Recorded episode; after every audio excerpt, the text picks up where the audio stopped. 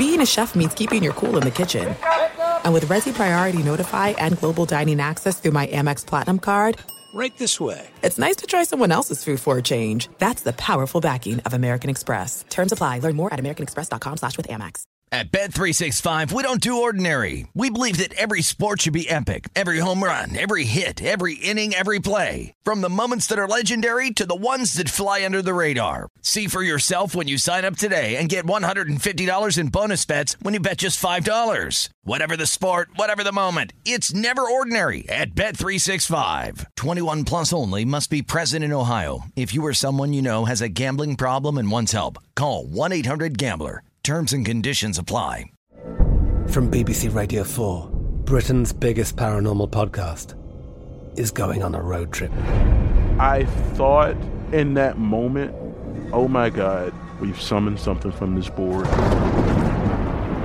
This is Uncanny USA. He says, Somebody's in the house, and I screamed. Listen to Uncanny USA wherever you get your BBC podcasts, if you dare. What's up? This your boy Lil Duval, and check out my podcast, Conversations with Unc, on the Black Effect Podcast Network. Each and every Tuesday, Conversations with Unc podcast feature casuals and in-depth talk about ebbs and flows of life and the pursuit of happiness. Unlike my work on stage, I tap into a more serious and sensitive side to give life advice and simply offer words of encouragement, yet remind folks to never forget to laugh. Every Tuesday, listen to Conversation with Unc, hosted by Lil Duval on the Black Effect Podcast Network, iHeartRadio app, or wherever you get your podcasts. Presented by AT&T. Connecting changes everything. You're listening to Fox Sports Radio. Radio. Primed and steeped like perfect cold brew. Welcome in. Jason Martin Show. Fox Sports Radio. My name happens to be, guess what? Jason Martin. How about them apples? You can find me on Twitter at JMartRadio. The crew, Eric Roberts, Chris Perfett. Fenley's off which means that the, the uh, thesaurus must be back on the Sherman Oaks shelf. But Ralph Irvin's in. He's a wordsmith in his own right. Glad to have you with us wherever you happen to be. Hope your family's healthy. Hope you're well. Hope everything's going good. 2020 just keeps rolling right along. October, almost midway. We're getting there, folks. We're getting there. The story of the week in sports is kind of where I want to start tonight. There's a lot happening. Of course, the NBA Finals continues because Jimmy Butler just wouldn't let it go. So at least we're going to get one more game out of that. Baseball continuing to roll right along, and it's been fun. College football was insane on Saturday. NFL schedule is certainly going to look a little bit different over the next three days. And actually, that is where I want to start because just as we talked last week, I said I was kind of in the epicenter of what was happening off the field that was keeping teams, or at least one or two, off the field. And then it continued all week long for the local team here in Nashville, where I do the show out of the Geico Fox Sports Radio studios, by the way, where 15 minutes could save you 15% or more on car insurance. Visit geico.com for a free rate quote. The Tennessee Titans had 23 names added to the COVID list over about an 8 to 10 day span. And there was a lull there where it looked like, hey, they're going to get back in the facility, and then boom, more positive tests. And then, okay, now the Buffalo game is in jeopardy after the Steelers game was moved to October 25th, rearranging bye weeks for Pittsburgh and for Tennessee, much to the chagrin of some of the Steelers players and the fans, because, well, everybody has to find something to be upset about. Taking a bye early for a player, I can understand. And then it just kept on going for the Titans, and you around the country, you guys that don't live here, I wonder how you have viewed this and how you've watched it. I've had to cover it as it has broken every morning on my daily morning show on Fox Sports Radio affiliate WGFX FM 1045 The Zone. We're on 6 to 9 local time, and somewhere around between 7 and 8:15 every day, we were finding out boom, another guy added to the list, another two added to the list. Now the game's really in jeopardy for the Bills. Now there's punishment on the horizon here. And it's really that part of the story that's been fascinating. The positive tests have just been saddening. Now, over the last two days, all negative, full steam ahead to a Tuesday night matchup between two undefeated football teams, Tennessee and Buffalo, in Nashville, Tuesday night on CBS. I think we're all going to be just fine tuning into that game on Tuesday, assuming it happens. And I say assuming because we did have two days in a row of good tests, and then it went back south for the Titans after that, and everything started over again. They were back in their facility on Saturday afternoon and they're going to continue to be tested, and things have to continue to come up roses. There was a lot of speculation. There were a lot of unnamed sources, and there was a lot of conjecture about what was going to happen to the Tennessee Titans. And sitting here watching it and having to analyze it for my living it was frustrating to me how the NFL seemed not hesitant, but quick, in fact, to try and label this a you problem, not a them problem. Whatever the Titans did or did not do, the league did them no favors along the way. The messaging, the tone of the messaging counts. When they come out and they say things like they're investigating and if they find something there's going to be harsh punishment. Like that can be said in, a, in one way where it is balanced and one way where it is accusatory. And in this case it felt prosecutorial to me because no one knew what had happened and what hadn't happened that's why an investigation was going on if there's going to be discipline, we understand that if the Titans did not follow protocol. But the league didn't say, hey, we have no real reason to believe that one of our organizations, in this case, the Tennessee Titans organization, did anything untoward here. We have no reason to believe that they did anything wrong. We understand this is a virus. A lot of us are still trying to figure out exactly how to live in this age. We're all new to this. We're just three weeks into the season we don't know. We're going to go investigate so that we can strengthen our protocols and figure out what might have gone wrong here. And hey, if it turns out that the Tennessee Titans did something willfully, then we will address that at that point in time. But as of right now, we don't know enough to comment further. That right there is the way you talk. That's the way you talk to protect organizations underneath your umbrella. What you don't do is continually leak information that the NFL and the NFLPA are in Nashville investigating and studying tape and all of this stuff without that first part about the caveat where, hey, we have no reason to believe they did anything wrong here. The NFL never said anything like that at any point in time. Nobody that spoke for the league said that.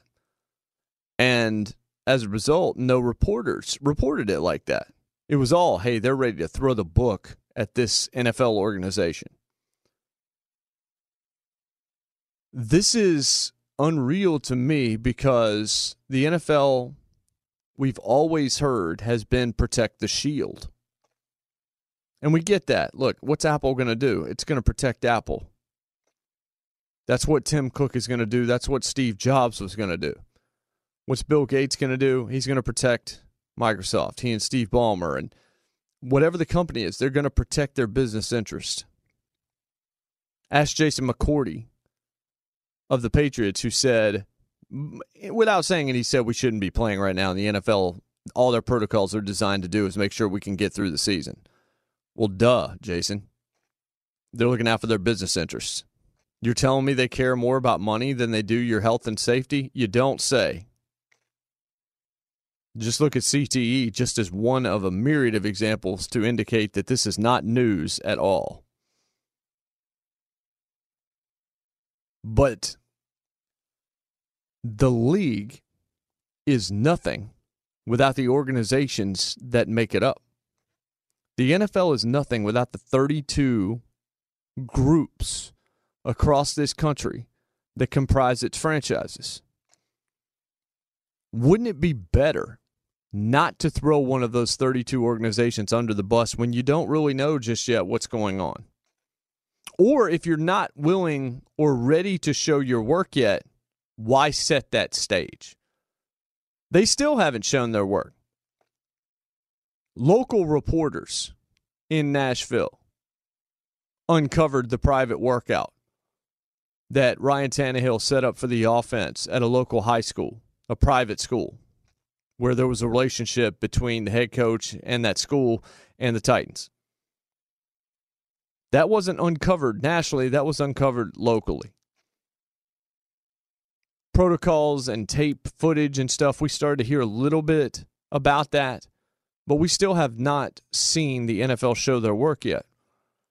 And the reason I'm spending the first, you know, 15 minutes or so of this program on the national airwaves talking about the local team is because it ain't just going to happen here, folks.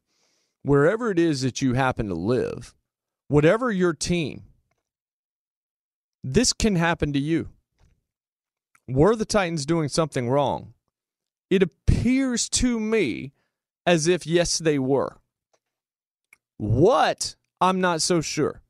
That workout, in terms of when they were told they couldn't do something, when the memo came out, when the protocols changed, when the coach told the players, all of this information seems to still be sort of up in the air.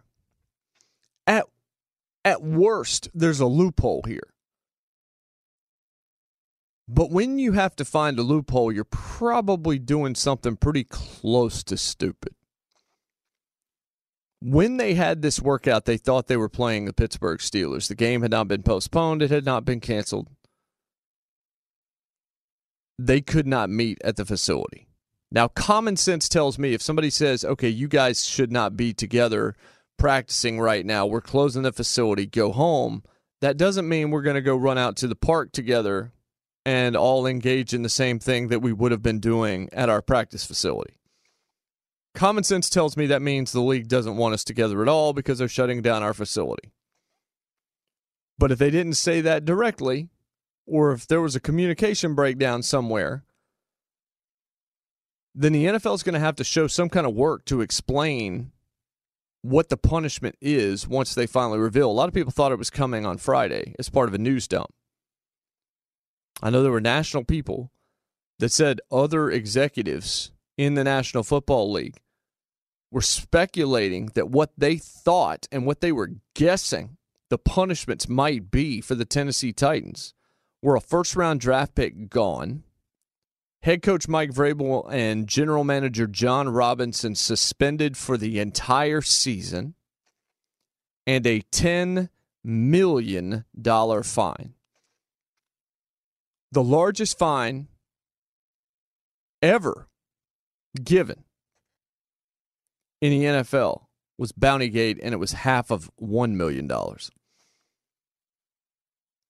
So why would these punishments be on the table? I mean, forfeit was even discussed at one point early in the week, and then you realized, okay, well, they're not going to do that because if they forfeit one game, they got to forfeit two, right? Because if you're the Steelers and you're looking at the Bills, and you're all in all three of these teams, the Titans, the Bills, the Steelers are all definitely in playoff positioning in the AFC. It's going to be about seeding and all of that stuff. All three of those teams probably win their divisions. Maybe Baltimore wins. Baltimore or Pittsburgh obviously is going to win that division. No offense to Cleveland. They're playing better, but I still don't think they're on the class of those other two teams. Indianapolis could certainly win the South, but I think Tennessee's the strongest team. And Buffalo is the best team in the AFC East, with all due respect to the Patriots. So how do you explain to Pittsburgh, yeah, you've still got to play this really good football team on the 25th when they probably have everybody back? Uh, but the Bills are just going to go ahead and get that forfeit W. Like that that was never going to work. It was never going to work. But why? Why would the NFL why would these kinds of things be suggested by people uh, in franchises in this league? why would those even be a guess of one executive in the NFL? Why would that be out there? The reason is because if the season goes down the drain, 9 billion with a B, billion like Paul Giamatti, billion like Damian Lewis, billion dollars is lost. The NFL matters so very much. And the league wants every one of these other 31 organizations to be petrified of this happening to them. And the league wants the public, many of whom are still panicked or very concerned about COVID 19. The NFL wants them to believe, true or not, hey, our protocols work. These knuckleheads broke it and we slammed them. We threw the book at them. We power them off the top rope through a flaming table in Japan.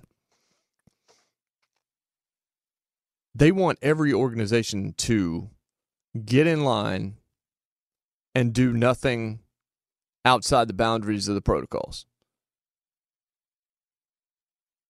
You're seeing a couple positive tests pop up. I think it was a couple of teams, an assistant with Kansas City and a practice squad player with the Bears on Saturday. We already had the backup quarterback, scout team quarterback, the one that was actually playing Cam Newton in the run up to Chiefs Patriots. He came down with it. Cam came down with it. Stephon Gilmore came down with it. There was a report of a Jets player on Friday that came down with it. We had the Saints story happening as we were on the air a week ago. This ain't over. I hope it's over for the Tennessee Titans, and honestly, I hope that there's not another positive test anywhere in the league because we just want to see football games be played. But make no mistake, the league wants to separate itself and distance itself from any organization that might make it possible that protocols aren't going to be enough and add to criticism coming external of the football landscape. That becomes your problem. And that's why the Tennessee Titans are kind of caught in this. They're going to be the example potentially that the NFL is going to use to scare your team, whoever you are, wherever you are. And I appreciate you listening to the program. If you're a Raiders fan, you also had a test pop up. I'm a Broncos fan. I don't want to see that happen. But whoever your team is, it's only it's only going to take another couple of outbreaks like this one, and I don't know that we'll have another one. I hope we won't. It's only going to take a couple more of these to potentially cost you an NFL season because of the reaction to any positive test in the league. College, 25 guys can come down with it. And if it's a small school, they'll cancel it. If it's a bigger school, those guys just won't travel and they'll still play the game. But with the NFL, two guys drop, and that's enough to cancel a football game in some cases, it seems like. Or almost. At least get you close. Half a dozen was enough to cancel Steelers Titans. I know that for a fact because I sat here and witnessed it in my own backyard. So this is going to continue to be fluid. It's going to continue to be fascinating. But watch when these punishments come out. If you see them come out and you're like, good Lord, how egregious can you be? Like, how like if the NFL, the NFL had better show their work if they're going to take a first round draft pick and suspend your head coach for the year. My prediction is neither one of those two things is going to happen. A fine is not going to seem like enough. $10 million is a huge amount of money. It is. I'd say there's a fine and there's something else, but if you do a fine and like a fifth round draft pick, is that going to be enough to dissuade other teams? The key here is the Titans being the example to scare the other 31 teams into being so rigid with the protocols that it's not fun to come to work anymore. Because the NFL is terrified of the optics if this kind of thing continues, because as McCourty said, their protocols are in place to get the season played. He's right, they're doing as the NFL what they're supposed to do from a business standpoint. But if that's that's their goal, which we know that it is, then you can understand what they're doing right now. I don't think it's right, but in the words of Chris Rock, I do understand. 877 on Fox. How you reach the program? That's 996 6369. I'm on Twitter at JMart Radio, and we're back in five minutes on Fox Sports Radio. There are some things that are too good to keep a secret, like how your Amex Platinum card helps you have the perfect trip. I'd like to check into the Centurion Lounge, or how it seems like you always get those hard to snag tables. Ooh, yum! And how you get the most out of select can't miss events. With access to the Centurion Lounge, Resy Priority Notified, and Amex card member benefits at select events, you'll have to share. That's the powerful backing of American Express. Terms apply. Learn more at americanexpress.com slash with Amex.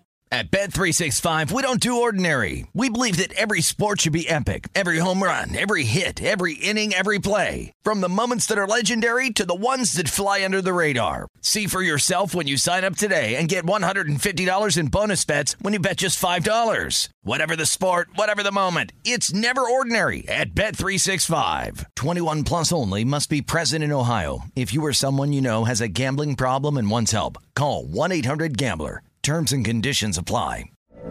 From BBC Radio 4, Britain's biggest paranormal podcast is going on a road trip. I thought in that moment, oh my God, we've summoned something from this board. This is Uncanny USA.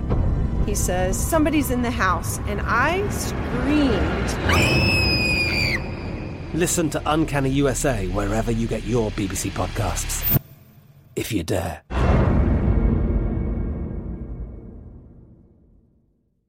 Xfinity has free premium networks for everyone this month, no matter what kind of entertainment you love. Addicted to true crime? Catch killer cases and more spine-tingling shows on A&E Crime Central. Crave adventure? Explore Asian action movies on Hi-YAH. Searching for something extreme? Check out skating, snowboarding, and more on Fuel TV Plus, the global home of action sports. And find crowd-pleasing bops on iHeartRadio's Hit Nation playlist. There's new free shows and movies to love every week. Say free this week in your Xfinity voice remote.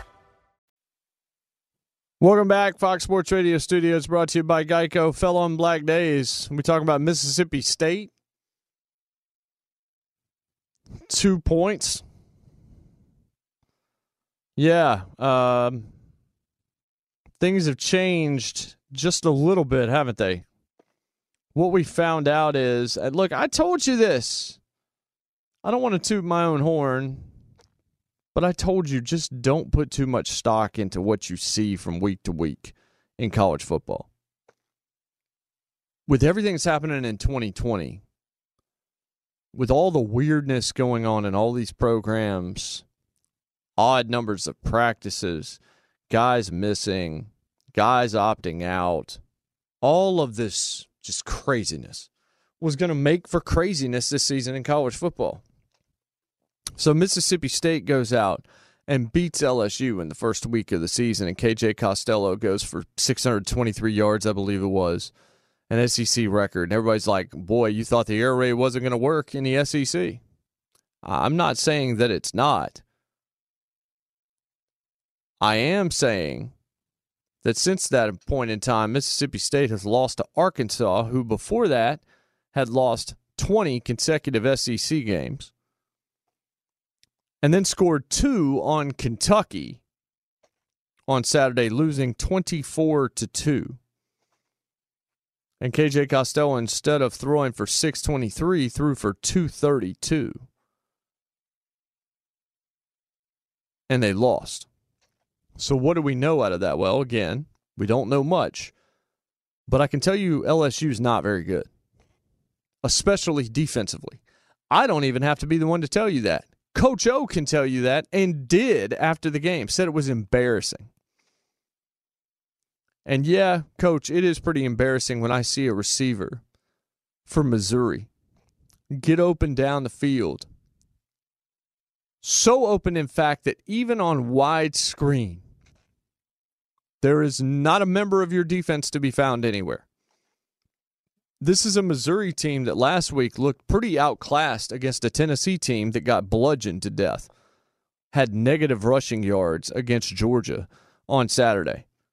So LSU, who gave up a record number of passing yards to a guy in his first start in an SEC uniform for Mike Leach's Mississippi State team, then turned around and gave up 45 in a loss in a game that had to be moved due to Hurricane Delta. Gave up 45 to Missouri and a guy in his first start. LSU is 17th in the country, but they're not. Brennan played pretty well. The quarterback had 430 yards. Didn't matter. Defense is putrid. I think we need in college sports to stop referring to programs as defending champions, especially when they lose their quarterback. This team maybe doesn't finish fourth in the SEC West last year. They lost everybody. They had people certainly that went into the NFL, a ton of them, but they also had a couple of guys that are planning to go to the NFL and said, nah, I'm not going to play this year. COVID and everything else. There's just no reason. Ja'Marr Chase being one of them. So that's one instance, right? One thing I do think we can say at this point I don't want to jump to any kind of conclusions about the college football season whatsoever. But I think we can we can say and feel pretty good about this one take. LSU's defense stinks. They can stop no one. They might lose 5 or 6 games this year. Out of 10 after being a defending national champion. Life comes at you fast. What else did we find out? Well, we found out, I think, that the Big 12 is now not going to have a representative in the college football playoff. The worst possible thing that could have happened to that conference was Texas losing. Because at least Texas could have still been a one loss team if they had found a way to beat Oklahoma, who tried to hand it to them two or three different times including with that missed field goal, that chip shot. And I think it was the third overtime. But still, Spencer Rattler and the guys end up winning it in four overtimes over Texas, 53 to 45. So OU lost back to back games to Kansas State and Iowa State. And Texas has now lost to TCU and Oklahoma. Yeah, that's probably not going to be good enough. Maybe Oklahoma State is the team we need to be watching right now because we don't need to be watching either the Longhorns or the Sooners going forward. When you lose two this year, that's probably going to doom you. Now, I had said for a while, you know, I'm not sure anybody gets through undefeated. Clemson's probably getting through undefeated. I didn't think Miami was that good. Like when I saw them as number seven, I didn't see them as number seven. I felt like Clemson was worlds better than they were and beat them 42 to 17 on Saturday night. Clemson, North Carolina, who put up 56 against Virginia Tech. That could be interesting if that turned out to be a matchup in the championship game. Virginia Tech's always decent. But generally speaking, Clemson should run the table. When you look at their schedule and you look at their talent, that's the one that you can just easily kind of start to pencil in. What do they have left? Georgia Tech, Syracuse, Boston College, Notre Dame, who actually made Florida State look competent. Then they play Florida State, Pitt, and Vatech. So they don't even have North Carolina unless that's the championship game matchup. Right now, Carolina, Mack Brown's Carolina team, 3 0 overall. Clemson 4 0. And yeah, Notre Dame's undefeated, but that was not I mean, they won 42 to 26, which seems impressive, except FSU has been so bad thus far this season. One and three. Listen to this. They lost to Georgia Tech 16 13. Miami beat them by 42. They came back to beat Jacksonville State 41 24. At one point, they were trailing by multiple touchdowns in that game. And then they got beat by Notre Dame by 16. Not a particularly good football team. And Notre Dame struggled with them, so I hesitate to get too excited about the Irish. Clemson, I feel like we know and knew going in, they're going to be there in the end. Big Ten hasn't started playing yet, so I don't know what we know there. But I know watching social media before I finally said, okay, we're done here for the rest of the weekend. After fulfilling my obligation and commenting on the Tennessee game, is that people are like, hey, the SEC's pretty average outside of whatever, Alabama. All you're seeing, ladies and gentlemen, is the SEC playing itself. This is the whole problem with this season is how do you judge conferences when they're playing no common opponents? Does the Big 12 suck, or are some of these teams better than we thought, and maybe the top's not as good? SEC teams, a lot of them would have real good records right now because they wouldn't have played anybody yet. Big Ten's going to come in and play conference only. Is the Big Ten good? We're going to find out, but we're still going to have to kind of make an eye test and say, well, we think Michigan State's okay. We think Nebraska's okay. Like, I'm just throwing out examples. I'm not saying that's what I'm predicting is going to happen. We know Ohio State because of the talent, what they're bringing back, what Justin Fields means, and what Ryan Day's going to put on the field. We know they're good when they start playing, but Penn State, Penn State loses in division a couple of times every year, and Penn State's – in most people's top five to seven teams right now, but we don't know. It's fun to watch all of this, but what a glorious mess all of it is at the same time. So if you wanted me to tell you things I know, I know Clemson's really good. I know LSU's defense is one of the worst I've seen in a long, long time, and Florida's is right up there. And I know the Big 12 is screwed because we don't have an 18 playoff. And I already believe the Pac 12 is screwed. They haven't gotten a team into the college football playoff since I think it was Washington in 2017. They're starting later than everybody else. They're going to play a very limited number of games. I just don't see it happening. So, those are some of the things that we're starting to learn. But again, I caution you nothing that you see should surprise you. Not this year. Alabama gave up 48 points to Lane Kiffin, but Lane Kiffin and the way he allows his offense to be a mix of other guys' styles. We saw it work at FAU. He's going to score a lot of points, but his defense just simply doesn't have the talent yet. So they gave up 63 and five touchdowns to Najee Harris. And Alabama still ends up winning that game by 15 but gave up 48 in the process. Texas a&m look at texas a&m texas a&m beat florida who was top five number four in the country. Texas a&m almost got beat by vanderbilt two weeks ago and got drubbed by alabama last week. So what do we know? We know college football is a crapshoot and if you bet on it you have lost your mind Let's go to Ralph Irvin. Let's find out what happened in the wacky world of sports on Saturday. Ralph, how are you? I am good, but you know, there might be a sure bet in college football. It's called Clemson. After yeah. a 42 27 dismissal of number seven Miami, they uh, just keep cruising in uh, ACC conference play. So they might be that one team that's the anomaly. Number two, Alabama could not be stopped by Ole Miss. 63 48. They dust the Rebels. That said, they still gave up 48 points. Nick Saban afterwards thought that maybe Lane Kiffin was stealing their signals. Don't know about that. Maybe mm. the defense is just not that great against. Mm some offenses. Who knows? But that said, Saban now 21 0 against his former assistants. Uh, next up for the Crimson Tide will be Georgia. The number three Bulldogs, you mentioned it, thumped Tennessee 44 21. Georgia ran for 193 yards, gave up minus one. So that's a uh, good plus minus yeah. of the rushing totals. Yeah, they've given up 115 yards, Ralph, this season in three games against SEC teams. They've yeah. given up 115 total rushing yards this year. That, that's that's usually going to win games. No, that's going to be uh, that's going to be a heck of a matchup with that defense against a Alabama team yep. that couldn't be stopped this week. Although Granted, it was Ole Miss who was like Yeah. a swinging gate.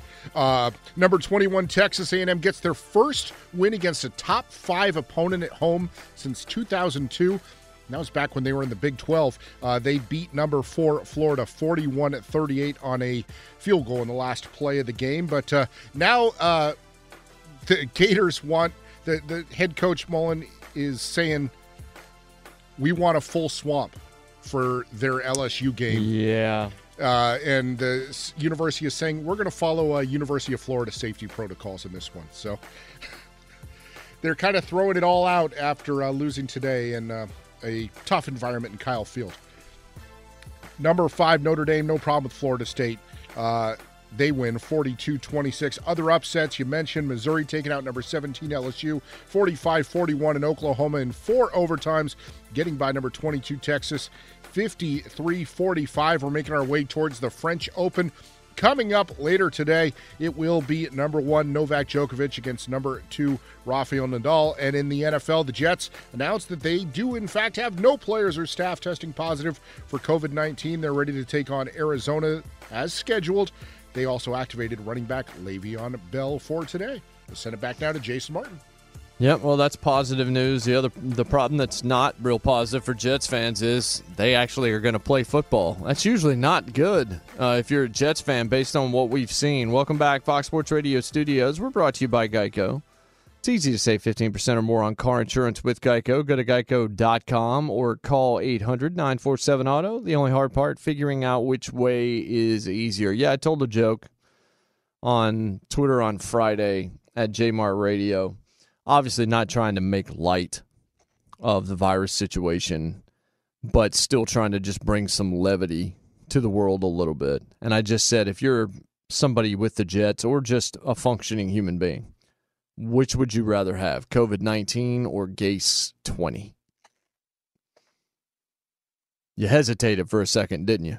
You may you may have still said Gase 20, but you hesitated before you got there. And I bet you there are some of you, shame on you, that said you would rather have COVID 19. Because with COVID 19, you might still be able to win a football game. I did not think Bill O'Brien was going to be the first head coach to lose his job this year. I thought we were staring down Adam Gase versus Dan Quinn in the octagon, and out of nowhere, Bill O'Brien, I think it's illegal, but came off the top of the cage with a flying elbow drop, took the points demerit, and then got canned. And then you hear the story of J.J. Watt and the players sort of leading a revolt. How about the Texans?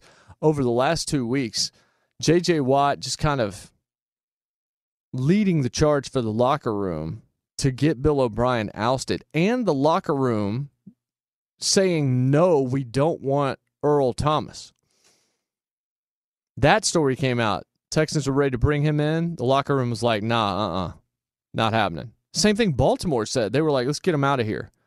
Man, has it gone south for Earl Thomas since the middle finger. Since that went down in Seattle, it has been an issue. However, I have heard from some people in the league that this is kind of par for the course for Earl. That he's a little bit difficult to deal with.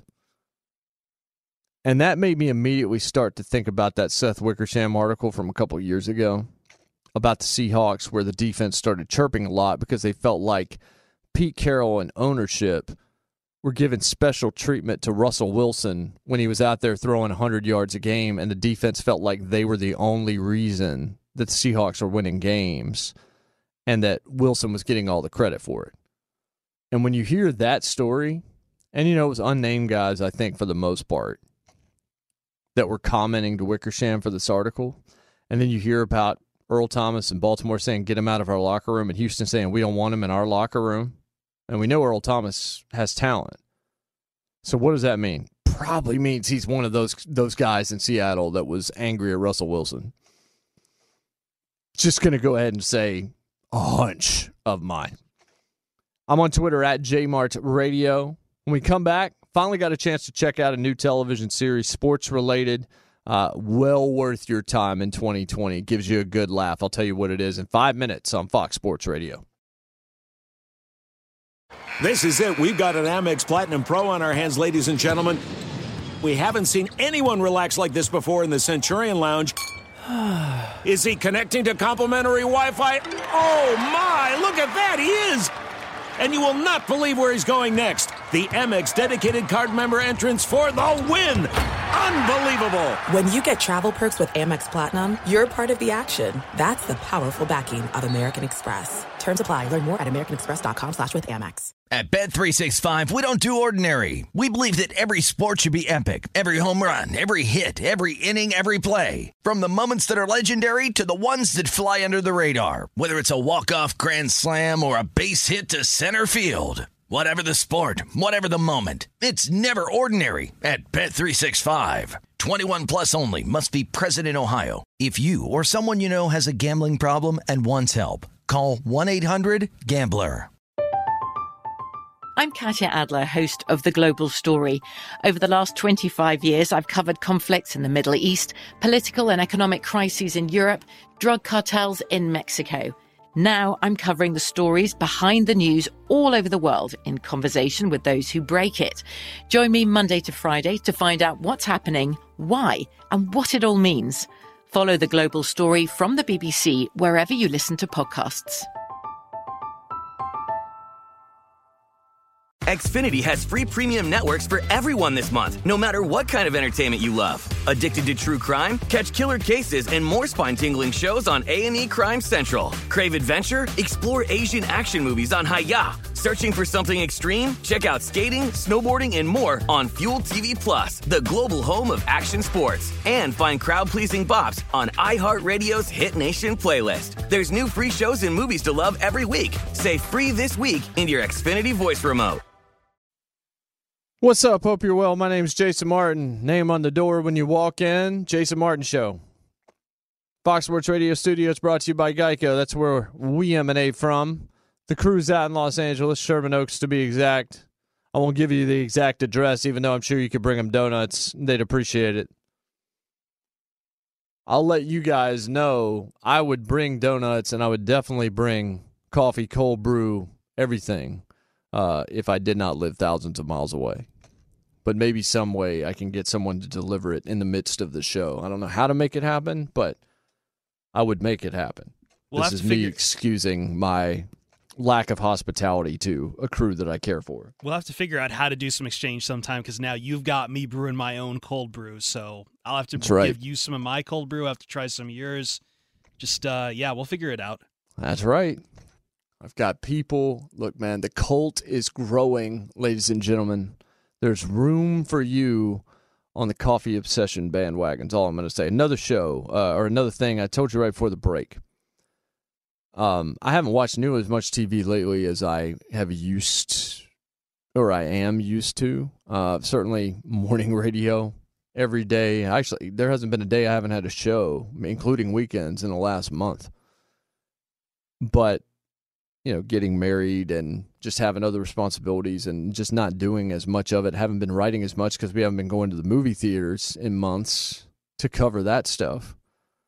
So I haven't caught up on stuff. I'm watching Bleeps Creek a little bit now for the first time. But another show that I look, I honestly just didn't think much of it when it popped on the scene. Then I realized Bill Lawrence is actually the co-creator of it.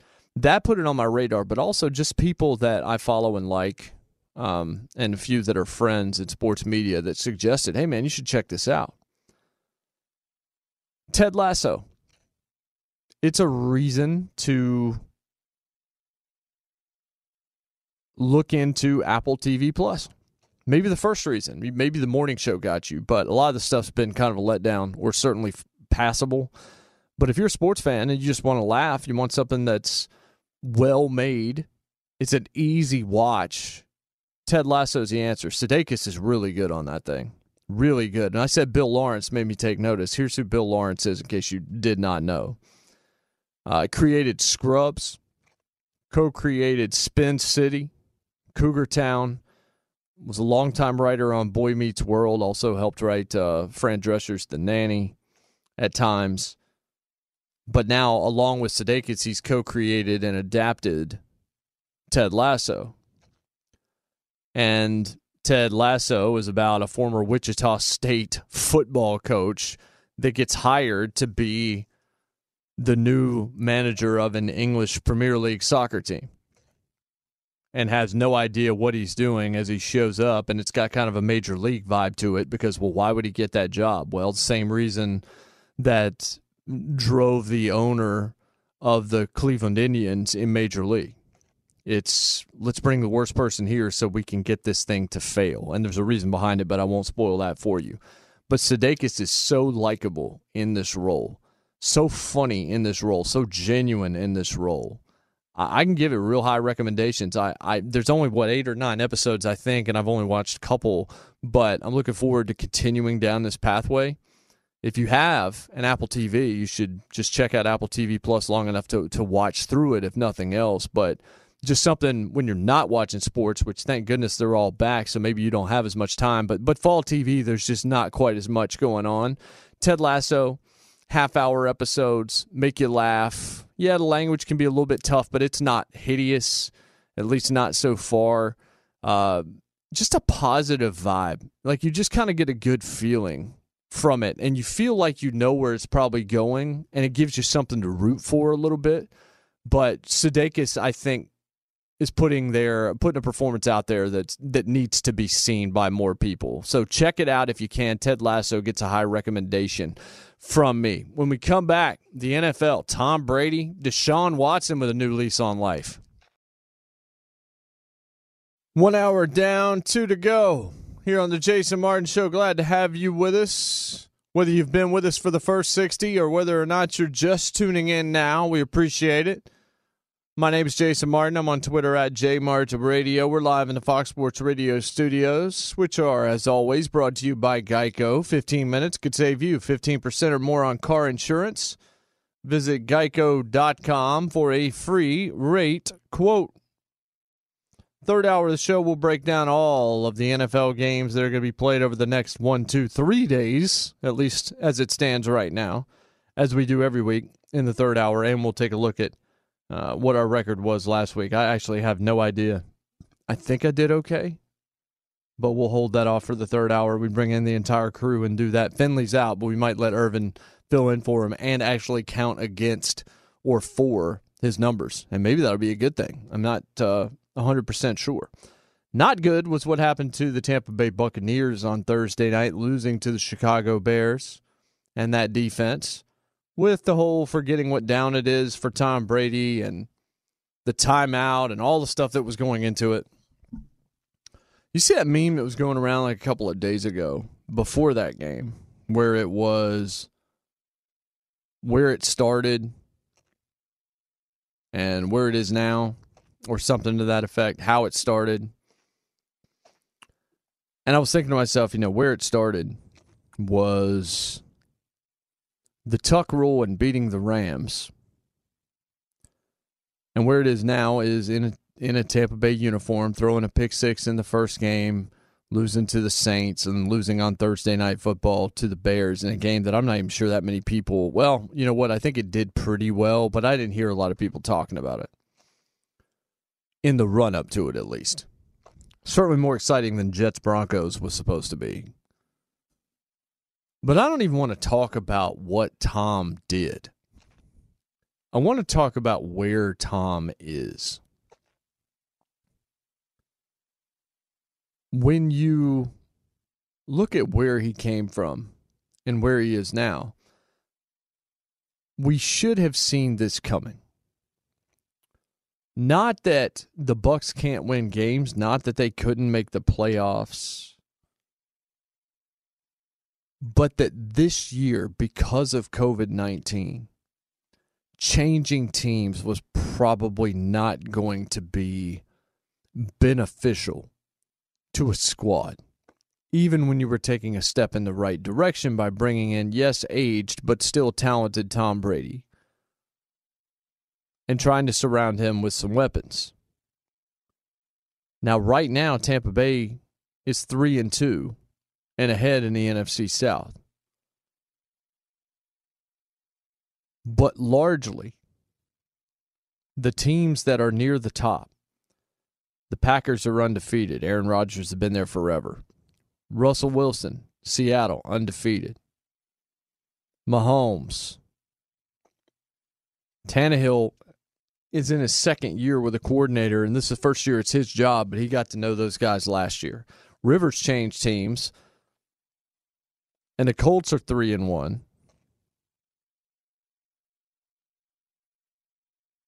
Roethlisberger is back, but he's been there forever, undefeated. Lamar Jackson, three and one. He's been there for a minute.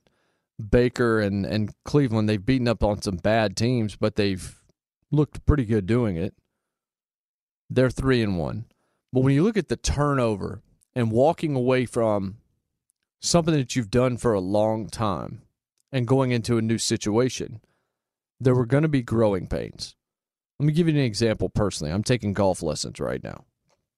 Great teacher, who's actually a radio host in Nashville, has been for years uh, on the station that I work for.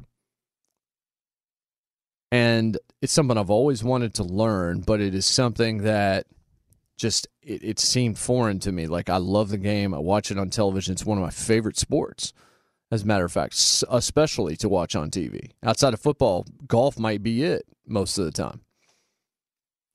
But it just I couldn't make contact with the ball. I'd only played two or three times, and look, a lot of business and what I do, and probably what you do too, takes place on a golf course. A lot of conversations, a lot of friendships. So it's something I've always wanted to do, and so finally, I'm taking some lessons, and really taking it seriously. And things have gone well. I'm in my third lesson, and I've progressed to where I, I have a routine now. My swing looks like a swing is supposed to look without going into too much detail about it, I feel like I'm a little ahead of the game right now. I'm not headed to the PGA, but I'm not going to embarrass myself, at least not off the tee. It's a work in progress, but one of the things that my coach, my instructor told me was that it's so much easier to work with me because I'm raw, because I'm brand new, because I don't have a bunch of bad habits. When you have somebody that's had a jacked up golf swing for a decade and then they come in and they say, Hey, coach, fix me. Then you have to untrain all these bad habits and build it from the ground up after you basically try to erase someone's mind. Think about how tough that would be if you were going in for a golf lesson in five years, you were doing it the one way and it was wrong, and you were seeing no benefit from it. All your shots were, were hooking, they were slicing, stuff's going right, just the worst. And you couldn't understand why. And finally, you went and saw somebody. Like, okay, well, your swing's jacked up. Let's fix it. But the problem is your muscle memory and your brain have done it wrong for so long, it's much harder to untrain you than it would be to train me who doesn't have any habits yet because I just picked up a golf club with a with with actual feelings of okay, teach me how to use this. Now look at Tom Brady in the same way. Tom Brady hasn't been in bad habits, he's been in the best habits for nearly 2 decades in the NFL. And now he just went to a new coach that said, You've been doing it wrong. Let's do it a new way. And that doesn't mean that Bruce Arians has literally said that to him, but he's gone to a new place, so he might as well have had to change his golf swing after two decades of doing it one way that has led him to six Super Bowls. He goes to Tampa, new personnel everywhere, an offensive line that's not very good, a coach that if you watch the first couple of games for the Buccaneers, that was Bruce Arians' offense. That was not Tom Brady's offense. That's the same stuff that Bruce Arians has done pretty much everywhere he has been. Tom Brady was not the one making those calls. Tom Brady having workouts during the offseason because he knew continuity was going to be tough, chemistry was going to be crucial. How could he try to speed up the learning curve? How could he find his way from kindergarten to middle school before the season started? So he did all that he could. And remember, there were reporters that were tisk tisking him because it was COVID 19 and how dare he? Because he knew that this was going to be tough. Not just because it's the NFL, but because of the situation he left and the situation he was going to. And we should have seen this coming. Can they make the playoffs? Yes. Are they a good team? I don't think so. I think they need more time. Here's the problem Tom Brady needs time that I don't think he actually is going to be around long enough to see come to fruition. I predicted when he went to Tampa that both he and Bruce Arians would be there two years and both would retire. I also predicted they would not win a Super Bowl, but they'd be a good football team, a playoff team, and I still think they might be a playoff team.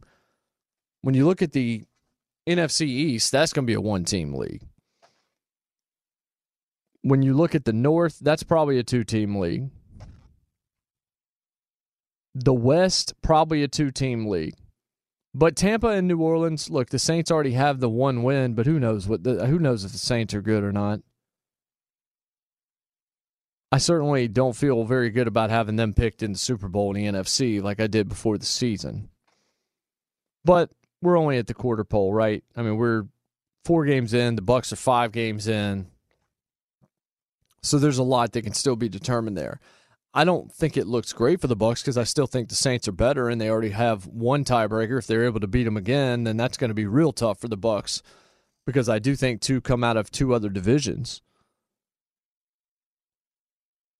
But how long does it take if you're Tom Brady, for this thing to gel properly. Maybe you get it done in the second year, but if not, I think you just retire and it's Joe Montana in Kansas City. Tom had a swing that he liked, and he's lost that swing because that motion on the tee, that circular motion, keeping your head down, not moving it, all of it changed. Now he's got the yips. Now he's Roy McAvoy just a little bit. I'm not saying he keeps hitting it in the drink. I'm saying that there is enough now that doesn't feel normal or comfortable or right for 12 in that Bucks jersey. There's enough there in the negative column in the con column to stop him from succeeding to any great degree down there as their quarterback. Anybody that thought they were going to come out of the gates 5 and 0 as great as Brady is just hasn't watched enough football or doesn't understand the analogy that I I made and maybe I didn't fully understand it either until this week when my swing started coming together, but that's because I didn't have a bad one that needed to be trained out that was going to take this entire five or six lessons before we can even start my own swing because we have to break down the one that's been wrecked or the one that needs to be wrecked because it is wrecked. Tom Brady has gone from the ultimate comfort zone to moving into a new house in a new city and not knowing what to expect. Tom Brady has somehow become Will Smith at the beginning of the Fresh Prince of Bel Air. Things certainly weren't perfect in West Philadelphia, but that's what he knew. That's where his friends were. That's where Jazz was. That's where his family was. It's where he was BMOC. And now he's out to the Bankses and it ends up going well for him. But how many seasons did it take for Will to really start to get it? For him and Carlton to become as close as they became, for him to succeed academically and become the kind of man that I'm sure his mother wanted him to be, but certainly Uncle Phil and Aunt Viv demanded he would be. How many seasons did it take to get there? What an instant was it? You saw glimpses of it, but it took a few years. Tom Brady just got to Bel Air. He just told the cab driver, smell you later. The cab just drove off. You see the fuzzy dice hanging and swaying as it drives off. He just met Jeffrey the butler. He's just being shown to his room. How much time do you think Tom Brady has? Notice again, I haven't talked about the mistakes that he made on Thursday night. I haven't talked about any of that. You've heard that ad nauseum probably for the last 24, 48 hours across sports media. I want to look more at where Tom Brady finds himself and try to put myself in his headspace. How do you think he feels right now, coming from where he came, having the mindset that he got used to having at all times? and now being in Tampa Bay, being called out for not shaking Nick Foles' hand after forgetting what down it was on Thursday Night Football.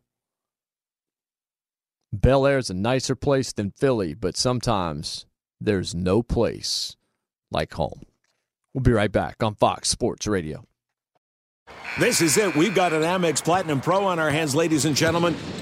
We haven't seen anyone relax like this before in the Centurion Lounge. Is he connecting to complimentary Wi Fi? Oh my, look at that, he is! And you will not believe where he's going next. The Amex dedicated card member entrance for the win! Unbelievable! When you get travel perks with Amex Platinum, you're part of the action. That's the powerful backing of American Express. Terms apply. Learn more at americanexpress.com slash with Amex. At Bet365, we don't do ordinary. We believe that every sport should be epic. Every home run, every hit, every inning, every play. From the moments that are legendary to the ones that fly under the radar. Whether it's a walk-off grand slam or a base hit to center field. Whatever the sport, whatever the moment, it's never ordinary at Bet365. 21 plus only must be present in Ohio. If you or someone you know has a gambling problem and wants help, call 1-800-GAMBLER. I'm Katya Adler, host of The Global Story. Over the last 25 years, I've covered conflicts in the Middle East, political and economic crises in Europe, drug cartels in Mexico. Now I'm covering the stories behind the news all over the world in conversation with those who break it. Join me Monday to Friday to find out what's happening, why, and what it all means. Follow the global story from the BBC wherever you listen to podcasts. Xfinity has free premium networks for everyone this month, no matter what kind of entertainment you love. Addicted to true crime? Catch killer cases and more spine-tingling shows on A&E Crime Central. Crave adventure? Explore Asian action movies on Hi-YAH. Searching for something extreme? Check out skating, snowboarding, and more on Fuel TV Plus, the global home of action sports. And find crowd-pleasing bops on iHeartRadio's Hit Nation playlist. There's new free shows and movies to love every week. Say free this week in your Xfinity voice remote. Halloween coming soon. But if you want to know what's really scary, it's seeing just how much you could have been saving on car insurance by switching to Geico. Almost as scary as watching your dog growl at the wall and realize he sees something you don't. Get a quote at geico.com. Yeah, my dog Margot sometimes, my wife says she clearly sees ghosts. Just stood up last night in the middle of the night and just started barking as if something large had entered the house. Never really understood that, but I guess maybe I need to be a dog in order to understand that. I'm sure if you have a dog, you have had that experience at some point in your life as well. So a lot of Tom Brady there in that first segment. Didn't know I was going down that Fresh Prince route. Sometimes it just kind of you, you sometimes you just got to roll with it. I want to congratulate Deshaun Watson not on the money that he received in the offseason, but in a hopeful future. Bill O'Brien did win some games in Houston, and he won a bad division. But Bill O'Brien, that, that doesn't mean he was a good coach. It means he took advantage of a situation, and maybe he wasn't an awful coach, but I kind of thought he was closer to awful than he was great. The decision making and the judgment in which he would be conservative. At times, he should be aggressive and uber aggressive when he should punt the football away was mind boggling. His constant desire for years to throw to tight ends for three yards on third down and six was infuriating. And I still believe that Deshaun Watson was playing with a hand tied behind his back a lot of times because of what was coming from the sidelines. I thought he was going to leave. I thought maybe he'd go to New England or somebody was going to offer him a ton of money and he was going to go somewhere else and flourish. But no, he signed to stay there and maybe he was loyal. Maybe he just liked the organization better than I thought. But one of the questions that I asked on this very program right as that deal was signed, and I was saying, "Oh, I'm so happy for him. I love this guy. He has really earned this money." And it's a really cool moment with Dabo showing up on the Zoom call and his family showing up, and just how heartfelt he was talking about this team being loyal to him and how he gets to continue his career there and maybe finish his career there and all. It was a wonderful moment. And I said, "Boy, we're going to find out if money buys happiness." And maybe there's more to Deshaun, and there is. He's got faith and he's got things that that are lasting.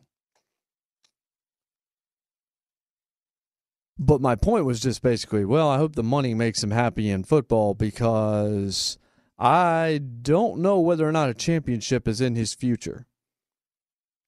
This is a winless football team that maybe gets its first win today with Romeo Crennel as the interim head coach playing against Jacksonville.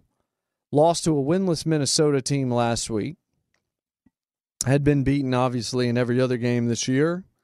And O'Brien is out as general manager and as coach. Never should have been the general manager, and I think they probably should have moved on from him in the offseason as coach, too. But I know he won a lot of games.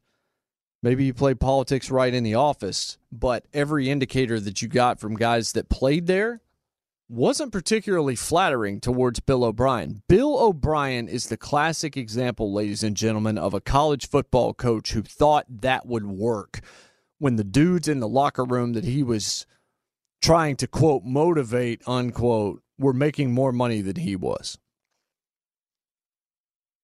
College coaches have a certain mentality, pro coaches have a certain mentality. One of the reasons why it's tough for a college coach to win in the pros is because they bring the wrong attitude. When the dudes are getting paid, when these are grown men with families of their own, meaning not their parents that were there for him on National Signing Day, but their children and their wives. They're not going to take too kindly to the tough love stuff. Like you might be able to get away with that if you're Bill Belichick. And I'm not suggesting he does. I'm just saying if Bill Belichick wants to be a jerk, he can probably get away with that. He has the hardware. But Bill O'Brien doesn't. But notice O'Brien was decent in college. He's pretty good in college. I think that's exactly where he should go. Now, maybe he becomes a coordinator somewhere, but if it's me, I try to find a good college job and I go back there because then maybe my shtick will actually work. Because in the NFL, it absolutely does not. I wasn't in the locker room, so I never saw it, but all the reports from guys that were there I think Jacoby Jones, I remember him tweeting out about it, just the way that O'Brien would talk to them in the locker room. Demeaning, condescending, all of that. You can be a disciplinarian head coach. You can even probably be seen as, yeah, I don't really want to have a beer with that guy. But in order to survive that way, you'd better be great. Not good, great. One of the reasons why Lincoln Riley's name keeps coming up for the last few years, other than just his success at Oklahoma, is he kind of feels like the kind of guy that comes in as more of a Sean McVay type, a Matt LaFleur type, somebody that's not really going to rattle the cage all that much, a Cliff Kingsbury he can come into the NFL, a little bit of pedigree because he's won certainly in college. This year, maybe not the best example of it, but you know. But you you don't think that you're going to get the same stories about Lincoln Riley that you got about, about Bill O'Brien.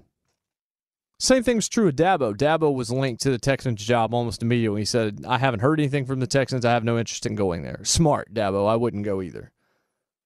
Dabo is a motivating guy. His coordinators are the ones that call the plays. Dabo is a great college coach. Great. Not good. Maybe not even great. Iconic. They'll build a statue for him in Clemson if they don't rename the entire school after him. He should not leave there until he is forced out by death. Literally. Like, if they will let him coach until he's 90, he should do it. But you could almost see it working for him in the NFL because, again, gets good coordinators. He runs the ship and people like being around him. He's a positive influence, creates the right kind of environment to thrive. I think sometimes we underrate environment. Environment counts. I mentioned that talking about the Jaguars and how at least they look like they're playing for each other now, as opposed to for their own individual stats that are going to get them paid so that they can get the hell out of Jacksonville. And that's not because Marrone's a bad coach or Marrone's a bad guy. It's because that organization became so selfish, so me centric, and people don't really like Coughlin. Not that Jacksonville is good. Their record will indicate certainly they are not. But they play hard. And that team had been accused over the past few years of quitting. And they were being accused of that because it's what was happening. They were just, okay, man, we're mentally checked out of this. I don't think they intentionally wanted to lose. You can't do that and be on a football field. You all get hurt doing that. But there was just kind of this feeling watching them that they just really didn't want to be out there anymore. That's kind of how I felt about the Boston Celtics last year with Kyrie. They just didn't look like they wanted to be out there anymore. They wanted like, they looked like they wanted to be anywhere other than on the basketball court the Jaguars didn't look like they wanted to be on the field. Environment does matter. So, looking at Houston, what's the environment been? Obviously, it has sucked. Just go look at Texans players through the years. Just search it on Twitter or search it on Google. Just find some players that you know have Twitter accounts or whatever and put in O'Brien and see what they said after he was fired and just see what they've said for years about him when any story about O'Brien comes up, you'll see two or three players come out and say, Yep, makes sense. I've seen something very similar happen to me. Ah, that's not what you want. You don't want people talking talking about you at work. Like you walk into the cafeteria and there's five or six people that are around a table and all of them are sharing stories. And you walk past and you realize they're talking about you and all of them are bad. One you can almost explain away. Five or six, okay, that that I might be a prick. I might be a problem here. There might be an issue. This gets out of control. And then you've got JJ Watt leading a mutiny basically and just saying, "Hey, we need this guy gone. We're winless. We're no good. We're not going anywhere." JJ Watt's actually healthy and they're not winning. Deshaun Watson's paid and they can't score points. They let Hopkins go because I guess they didn't want to pay him long term. But you see what they are without Hopkins. They have receivers that are a step above what their capabilities actually should be. They don't have a true wide receiver one. And now Deshaun Watson is running for his life. David Johnson has done okay. but it's just and they paid a ton of money for Laremy Tunsil and Tunsil is very good but if you look at what Bill O'Brien did from a management perspective think about how screwed the Texans are right now that's why Colin Cowherd did a segment on his show probably on the same radio station you're listening to right now this past week suggesting they trade JJ Watt not because Watt can't play, but because Watt has value, and the Texans right now have no money. And they have no assets. They've blown a ton of money. I think their roster this year cost $244 million. One of, if not the highest in the league. They don't have the cap. A few years ago, they had a ton of cap money and they've blown it all. And because of some of the moves that they have made, including the DeAndre Hopkins deal and everything else, they don't have a first or second round draft pick this coming season when they might have had a top five pick. They may still have a top five pick, but if they do, it's still going elsewhere. Because of Tunsil, that means it's headed to Miami, I believe. They're screwed. Unless they find a way to trade to get somebody else's pick. They can't go get a top flight wide receiver if that person is coveted by anybody else. They're going to have to pay in order to get back up there to pull that off. So Deshaun Watson took a lot of money and earned every penny of it. And I'm happy for him and his future and his kids and his kids' kids and his kids' kids' kids' kids' kids. But that franchise is in a bad spot. They have a franchise quarterback. They have an oft injured defensive superstar. They have a high paid lineman. But what else? O'Brien left those coffers not exactly full. The cupboard is missing some mugs. You look up and you got one, and you're not sure if you had put that one up there after forgetting to put it in the dishwasher. You pull it down, and there's like a little bit of sediment in it, maybe a dead fly. You realize, oh, we haven't actually pulled this coffee mug down for about four months. Maybe we need to wash this one before we use it. That's what's happening to the Texans right now.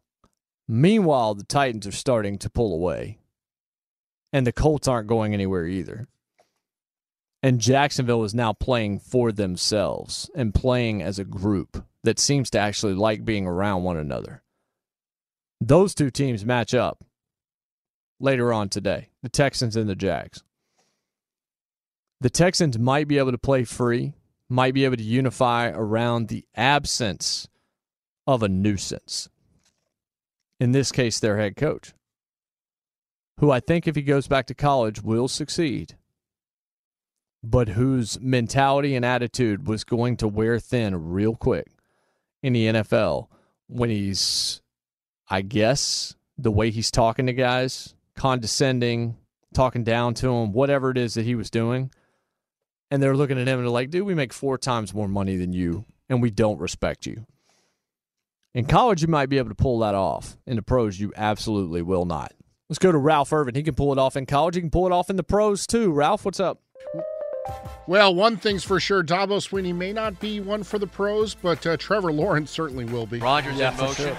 fakes it, going to throw down the middle. Has Allen inside the ten, breaks a tackle the five, touchdown, Davis Allen, his first career touchdown. That's the Clemson Tigers Network. Uh, Lawrence finished with four touchdowns on the day. Hopefully, he'll be in a better spot than Deshaun Watson come next season. But uh, he might be a jet, Ralph.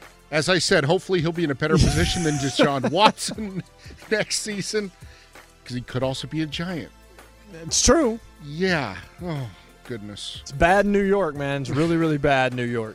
but it was a good day in South Carolina as the Tigers did take out number seven Miami 42 27. Number two, Alabama. No problem on offense. They scored at will against Ole Miss. There's a stat out there that says that Ole Miss prevented Alabama from scoring 41 yards. In other words, they scored on every play or every drive yeah. except for two, and that was 41 yards that they didn't get. 63 48, they beat Ole Miss. Nick Saban takes out uh, Lane Kiffin 21 0 against former assistants. They'll take on number three Georgia next. Bulldogs, no problem with Tennessee. They win it 44 21 again. Bama, Georgia next Saturday. Number 21 Texas A&M, a big win over number four Florida 41 38. Now, news coming in from the NFL, Tom Pelissero, dropping some notes on this NFL Sunday. Falcons will be working out Julio Jones this morning and will determine his status for the game against Carolina. Bengals running back Joe Mixon expected to play against Baltimore. Lamar Jackson expected to go for the Ravens.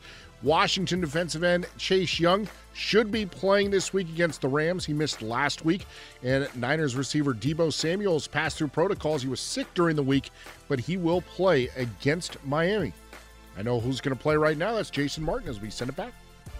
Oh man, I hope I play better than the Falcons. Welcome back to the Fox Sports Radio studios brought to you by Geico. It's easy to save 15% or more on car insurance with Geico. Go to geico.com or call 800 947 Auto. The only hard part, figuring out which way is easier. Yeah, when I hear Falcons and Julio Jones, I just think, man, that Cowboys game, that Bears game, and then, well, I mean, you ran into Green Bay and they're just better than you. 0 and 4, and Matt Ryan's really good. That is look, if O'Brien loses his job as as I believed he should have, not now, but long ago.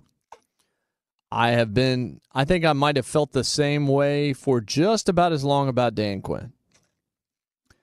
Dan Quinn, who I'm to try this joke again. Every time I try this joke on Twitter, I've done it a few times. Haven't tried it this year because I've just given up because it's so demoralizing when no one finds it funny.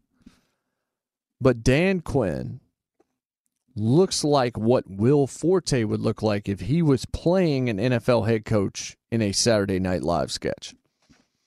But I'm pretty sure at this point, Will Forte would be more effective than he would. 0 and 4 with Matt Ryan and those weapons. And yeah, they were a little bit banged up last week, but it wasn't going to matter against Green Bay. You're playing against Carolina, first year quarterback there. McCaffrey still on the shelf. A game you should win. Maybe they finally get off the schneid here and they're one and four by the time we join you again a week from now but I wouldn't put it past the Falcons to find a way to lose that game at home to Carolina today. Atlanta has no business whatsoever being 0 4. They did play Seattle. No shame in losing to them. Dallas has found a way to lose to everybody except you. The Bears have moved away from the quarterback that beat you.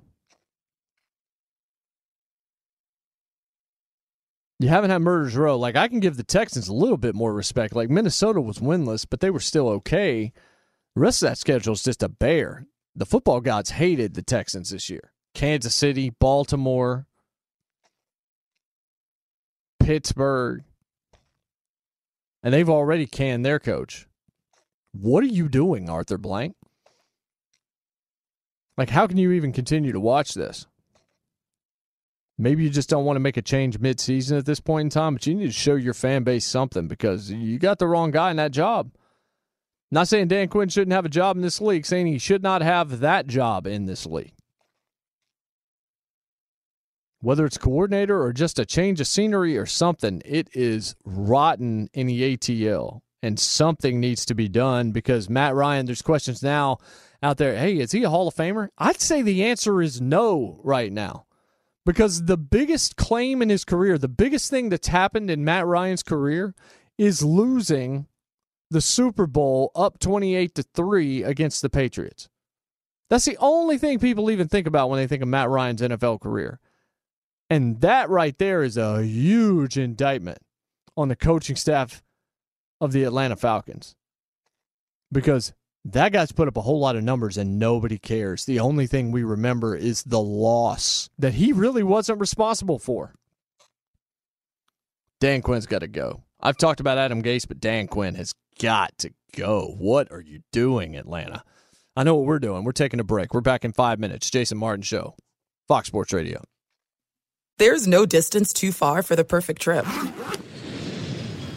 Hi, checking in for. Or the perfect table. Hey, where are you? Coming! And when you get access to Resy Priority Notify with your Amex Platinum card. Hey, this looks amazing! I'm so glad you made it. And travel benefits at fine hotels and resorts booked through Amex Travel. It's worth the trip. That's the powerful backing of American Express. Terms apply. Learn more at americanexpress.com slash with Amex.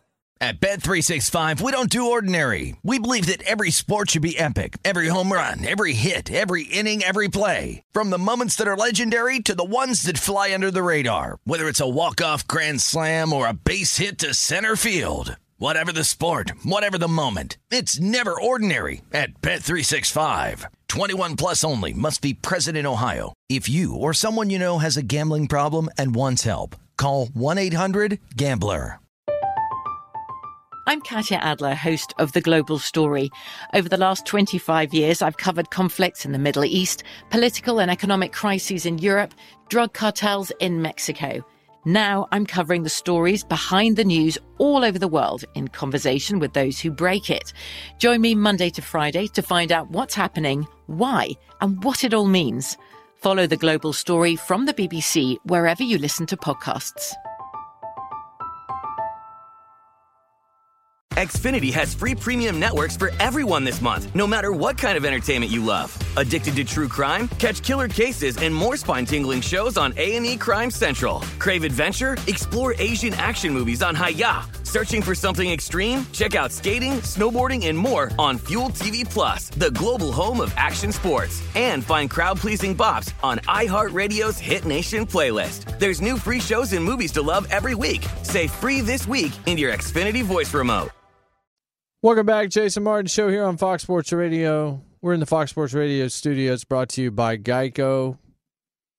Glad to have you with us wherever you happen to be. I'm on Twitter at JMartRadio. It's where you can find me. I mentioned this in the first hour of the show, but Jason McCourty of the Patriots said basically the NFL doesn't care. NFLPA doesn't care, not about us. They care about playing these games, but they don't care about our safety, health, all those things. And I said, well, yeah, duh. I mean, they care about money first. They care about playing the games. That's their business. But his example is right, at least to me, because it did not make sense to me that Patriots Chiefs is just going to happen that soon after Cam Newton had tested positive. Not based on the way that they had been acting about the Titans situation and just the way it seemed like they were reacting to any positive tests up to that point.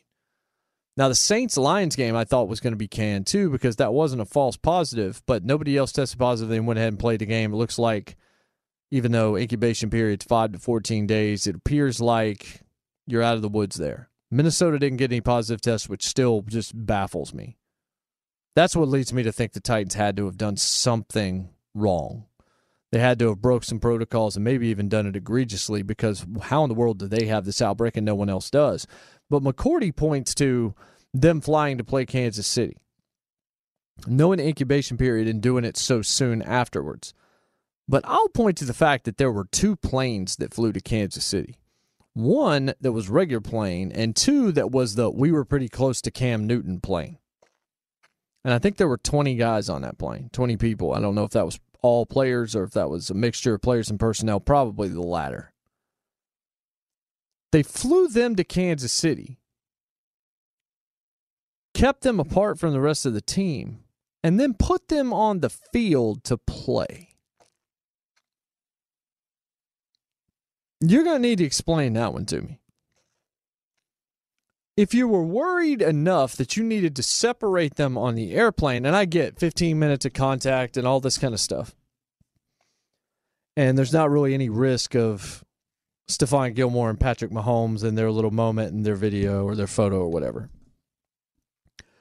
But if you were concerned enough that you put them on two different airplanes, what what does it matter if you're then going to have them on the sideline standing there with you the whole time or in the locker room more importantly outside? I, I don't worry all that much but indoors especially in the locker room in those scenarios you've got them on a different plane but then you've got them with the team and you've got them presumably at times at least in some kind of close quarters. That one didn't really make too much sense to me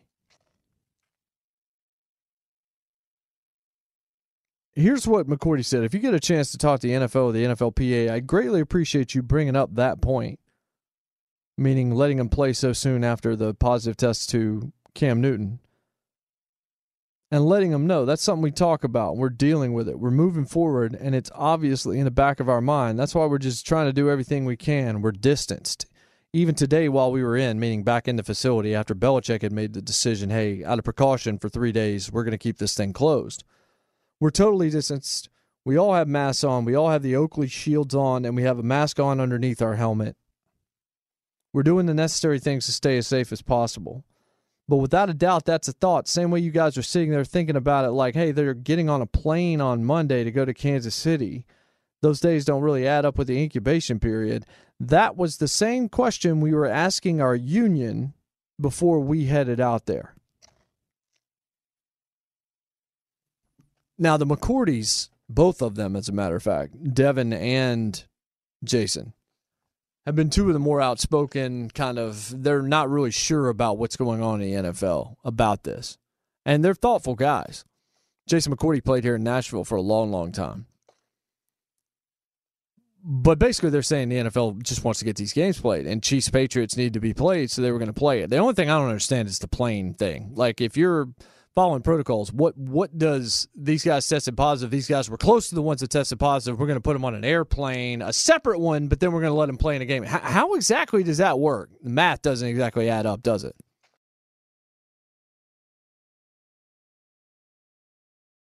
Coming to you live from the Fox Sports Radio studios, brought to you by Geico. Jason Martin with you. Jason Martin Show, another hour, our final hour. Next segment, we will break down the entire NFL schedule. We do it every single week in the final hour of the show. Everybody is in on it. We have win loss records, whole deal. Always a lot of fun, so stick around for that. Go to geico.com, get yourself a free rate quote right now because 15 minutes could save you 15% or more on car insurance. Jimmy Butler got it done in game five 35 point triple double if you needed him, and the Heat needed all of it. LeBron was great. Anthony Davis was hobbled. Looks like he's going to play. He's probable. Goran Dragic is probably not going to play in Game Six. I was reading ESPN.com and Brian Windhorst, and the very top headline, if you go there right now, is Jimmy Butler pushing LeBron like this is incredible. And then underneath, game five cemented LeBron James versus Jimmy Butler as an all time showdown.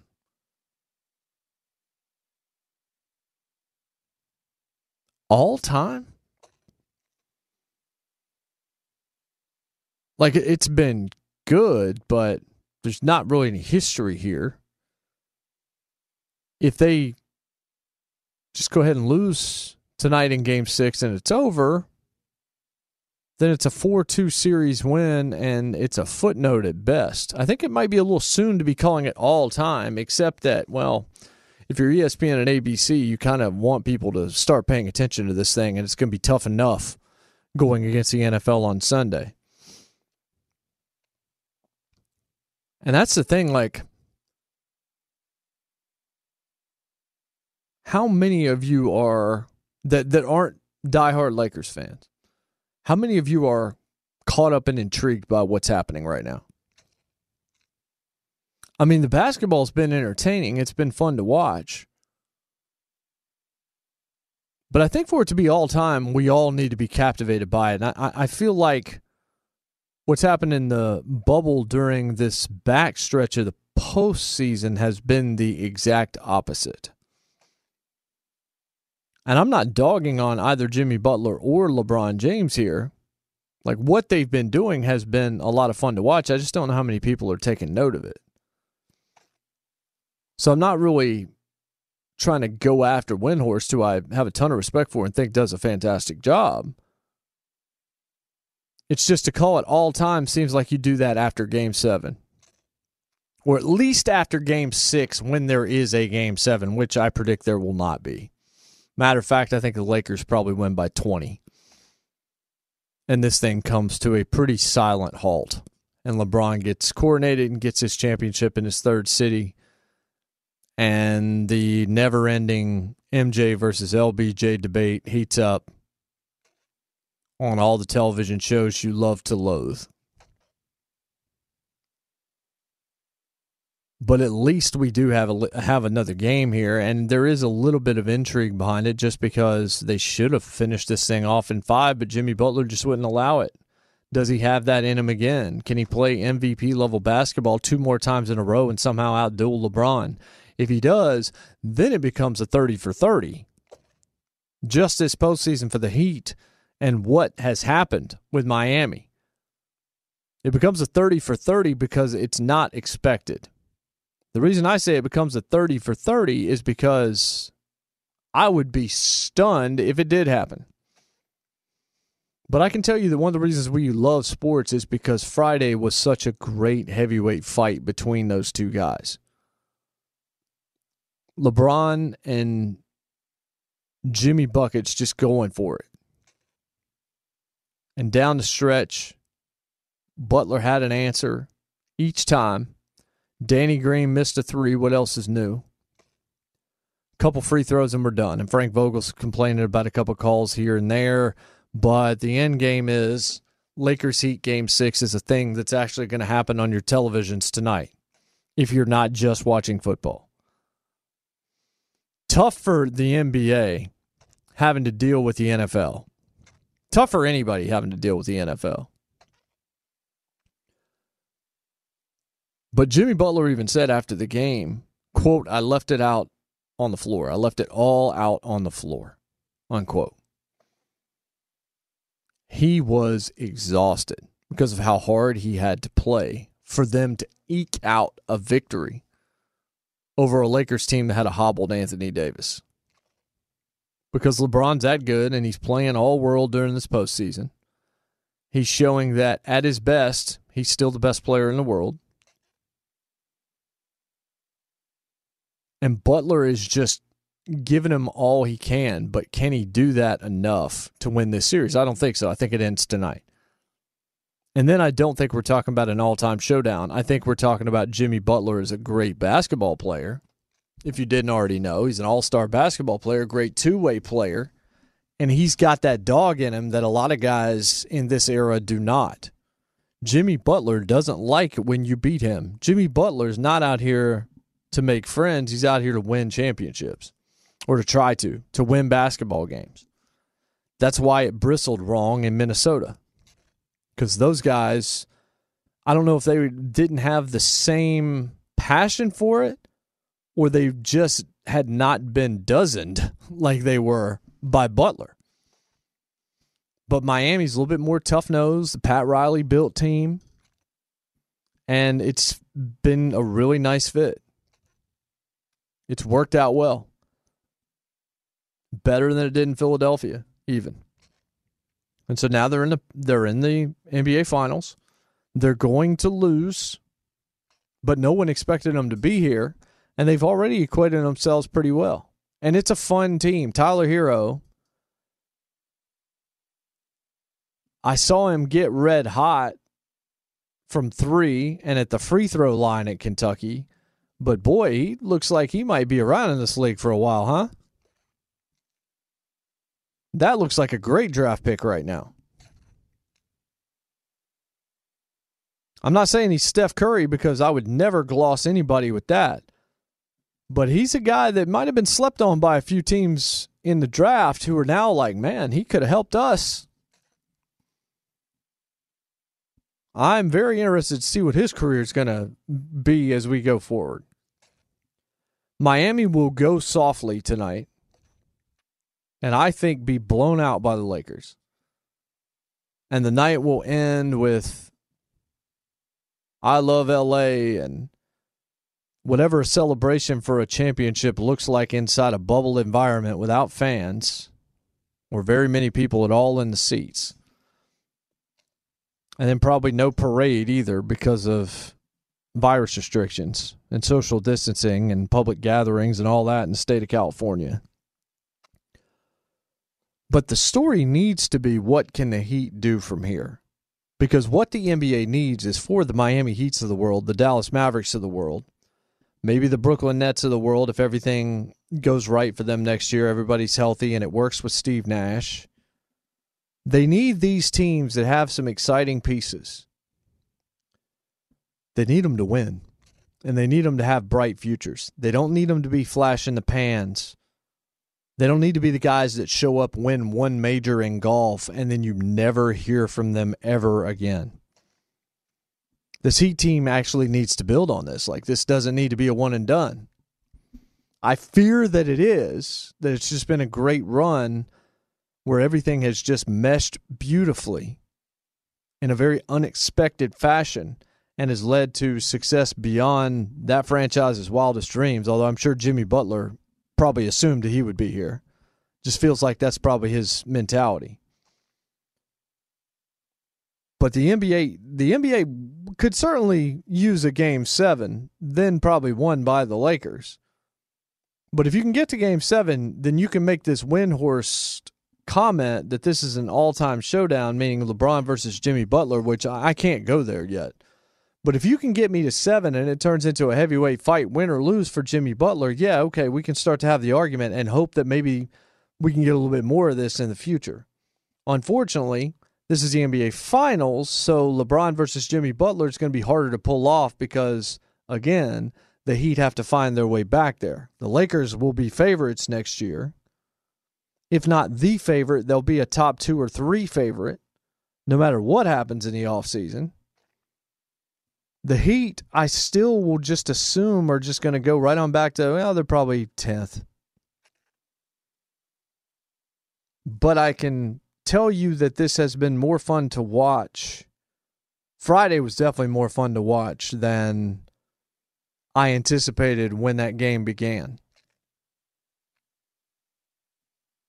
And getting to watch LeBron against insert X player here, and in this case, X player is just balling out and seems to take it personal just that he can win. Like he's not per- he doesn't personally hate the other side. He takes it personal that anyone might try to beat him in a game of basketball. That's kind of how Jimmy Butler comes across to me. Like how dare you uh, think that you can come in here and beat me?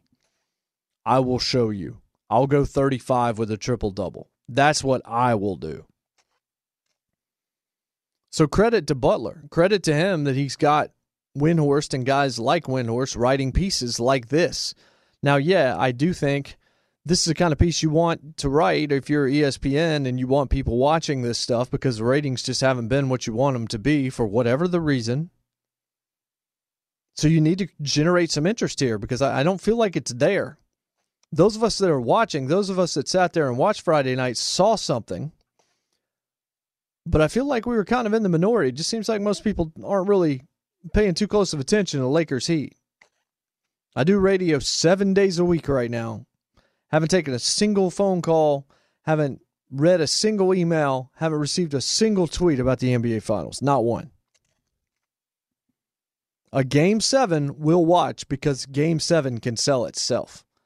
And in that case, then the NBA has the audience potentially that they want where Jimmy Butler can look like a star and then the Lakers can still win the game by five. And then you have kind of the perfect deal. You don't want the Lakers to get beat. You don't want LeBron to get beat. You want him to almost get beat to create the hunger to see him get beaten next year. When we come back, who wins, who loses, who got beat last week in terms of the standings of the Jason Martin Show crew as we pick the entire slate and look back on a week ago where I know there were some that I got wrong. I need to figure out exactly how I did and how we all did. We'll talk about all that and then we'll predict the schedule top to bottom. Always a lot of fun. We look forward to doing this every single week, and we'll do it next on Fox Sports Radio. There's no distance too far for the perfect trip. Hi, checking in for. Or the perfect table. Hey, where are you? Coming! And when you get access to Resy Priority Notify with your Amex Platinum card. Hey, this looks amazing! I'm so glad you made it. And travel benefits at fine hotels and resorts booked through Amex Travel. It's worth the trip. That's the powerful backing of American Express. Terms apply. Learn more at americanexpress.com slash with Amex. At Bet365, we don't do ordinary. We believe that every sport should be epic. Every home run, every hit, every inning, every play. From the moments that are legendary to the ones that fly under the radar. See for yourself when you sign up today and get $150 in bonus bets when you bet just $5. Whatever the sport, whatever the moment, it's never ordinary at Bet365. 21 plus only must be present in Ohio. If you or someone you know has a gambling problem and wants help, call 1-800-GAMBLER. Terms and conditions apply. I'm Katya Adler, host of The Global Story. Over the last 25 years, I've covered conflicts in the Middle East, political and economic crises in Europe, drug cartels in Mexico. Now I'm covering the stories behind the news all over the world in conversation with those who break it. Join me Monday to Friday to find out what's happening, why, and what it all means. Follow the global story from the BBC wherever you listen to podcasts. Xfinity has free premium networks for everyone this month, no matter what kind of entertainment you love. Addicted to true crime? Catch killer cases and more spine-tingling shows on A&E Crime Central. Crave adventure? Explore Asian action movies on Hi-YAH. Searching for something extreme? Check out skating, snowboarding, and more on Fuel TV Plus, the global home of action sports. And find crowd-pleasing bops on iHeartRadio's Hit Nation playlist. There's new free shows and movies to love every week. Say free this week in your Xfinity voice remote. Welcome back. Jason Martin Show, Fox Sports Radio. I'm Jason Martin. I'm on Twitter at JMartRadio. I'm in Nashville, Tennessee. The crew is in Sherman Oaks out in LA. Well, we are all one. As are you, the audience. As you listen, you can join the family as well. How we do, Chris? I know we have a full slate. We have uh-huh. one, two teams off, but how did we do last week in our picks? This is the most fun that we have each week during the NFL season. I, I don't know how I did, quite frankly. Well, you actually, so we had 14 games last week. You won. You had 11 and 3 is nice. your record. Uh, I was in second at ten and four. Brian Fenley, who's not here tonight, nine and five, and then Eric Roberts at eight and six. Eric, uh, dang. Yeah. I, I, want a bonus point though because I was the only one to pick the Lions actually playing a game last week, so maybe a little little style yeah, point, we'll something. You, you, know, like I, I we'll give you like, a half a sack for yeah, that. There you go. I, I got to feel guys. like Fenley's got to take like a double loss for saying a tie in Indianapolis, Chicago. Come on, man. Eric also did take Chicago in that game too, and Eric also took Detroit in the New Orleans game. Uh, losses yeah. for Jason were the Dallas game, which uh, Dallas Browns, which granted we all got that wrong. We all took Dallas. Likewise, we all took San Francisco in the Sunday night football game. Yep. We also did not have Arizona, uh, the Cardinals. Carolina won that game, and I think that's it for your losses. Mm. I know mm. me and Eric we had Houston, Minnesota. I told that. you guys. Yeah, that was a mistake. Woof. That was a mistake. Yeah. Maybe They're this rolling week. Maybe with a losing record, man. Yeah, they they may win this week. You're right. It. We we've all had winning records in here. None of us have had like a losing record except for an unspeakable week one, which I I think I, Eric showed me the number one time for that, and I just decided to, to just yeet that one out. Like, mm. don't need it. well, it. you know, Fenley wasn't around, so you don't want to yeah. leave anybody. So out, what are we, so. what are we doing about Finley this week? Is Irvin in, or yeah, are we just going to let him in? Yeah. Ralph? Yeah. Is Ralph in the studio? Yeah, he's here. He's a, pop his headphones on. Yeah, he could pay, he can make uh he make Fenley's you picks take for some him. Picks, Ralph. Sure. All right. Fenley doing some tennis or something tomorrow? Just yeah, jip us for some. I figured it probably was. Jeez. Football, right. man. Come on. Yeah, man. It's football season. You you, you put the felt ball away. All right. Week five NFL. Carolina at Atlanta. Whoo, boy, that's an exciting matchup, is it not? Two combined wins out of six games. Panthers still no Christian McCaffrey, I do not believe. Falcons winless. It's at Atlanta. I did a topic about how Dan Quinn should be fired, right? So I'm actually going to take the visiting team. With Mike Davis as the lead back, I think Carolina still beats Atlanta because it just ain't going to get good down there until Dan Quinn's gone. I I believe so much in Teddy Bridgewater. I like him for Carolina. Mm-hmm. And yet every game I've watched the Falcons in, they it's been they, they've been close in a lot of games that it just it's it's taken unspeakable awful acts and i guess my question is for them to collapse it would take someone it would take an, a, a, miracle from teddy bridgewater to get them to collapse i don't see it as much as i love teddy i i, I, I don't know. I, I'm waiting to hear Eric's pick, but I, I think I'm, I am going to lean on Atlanta here. I'm going to take the Falcons. I think Matt Rhule's kind of coaching up this Panthers team. I feel like they're kind of sneaky good. Um, I took the Cardinals last week. I don't know if it was it was the west to east thing, but they looked real bad. I don't know if it was the Panthers defense that got them. But Matt Rhule, I feel like coaching them up, and I think they do win. And it's going to be come down. It's like does Dan Quinn fly home with the team or not? Mm. He won't be flying. It's in Atlanta. Oh, that's right. Never mind then. Does he ride the bus home or that's wherever right. they're going? So does he get the taxi cab or you know? All right, so there you go, Chris. Now what are you doing? I'm still taking Atlanta. Oh, I, you know what? I, I I've been on my record before about this. We'll see what Ralph picks, but I've noticed this because I saw like an ESPN uh, prediction. You know, the the college game day guys all taking Texas, and like I, I I keep telling people if I was a TV producer, I'd force someone to pick the other side just so we don't get these like bars at the bottom where it's all the panels taking the same team. Someone's got to get the short straw. But like th- this needs to stop where we end up on freezing cold takes because everyone's taking Baltimore over Kansas City or everyone's taking Texas over Oklahoma. Like, come on. Well, I will. T- I will point this note out before we get Ralph's prediction. That is Julio Jones is a game time decision. Has not practiced since Monday, so they're going to try and work him out before the game to see if he can play. Just wanted to throw that out there. All right, Ralph in for Brian Finley. Your prediction. I just look at the coaching. I think Matt Rhule is on the ascent, and uh, it's going to be change time real soon in Atlanta, Carolina. There you go. So, So Chris, have the you are the person at the bottom of the You screen. wanted it. I'll take it. There I'll you wear go. Las Vegas at Kansas City. Uh, I think the Raiders are a decent enough football team, but they're not the best football team in the league. That is the Kansas City Chiefs. Chiefs win. Yeah, this is uh, I, to to go against my point. I'm sure this is gonna be a clean sweep here, but warranted. Give me Kansas City. Yeah, Patrick Mahomes. It's it's such a weird. It's it, there's been such weird news around the Chiefs and stuff, but um, I, I'm gonna go with Mahomes and the Chiefs for sure. I think it'll be closer than most think, but it's still going to be the Chiefs. Well, Kansas City has two different modes. One, they blow you out, and two, they're like, wait, what is Justin Herbert doing in position to win this game? It's a little bit strange. Arizona at New York, the Jets. I'll go later here, Chris. I mean, it's a West team coming east, but on the other side, it's the it's the dang Jets. Yeah, and exactly. I, I was getting called out because I was just uh, you know unloading on Sam Darnold. I think during fellas or whatever. But I'm sorry, man. It, I I can't. No, I'm ne- you will never get me to take the Jets. I'm taking the Cardinals. Is it bad me as a Bills fan wants to take the Jets for a second just because it's like I feel I feel like Le'Veon Bell and Flacco could possibly catch the Cardinals by surprise, but I just can't bring myself to do it.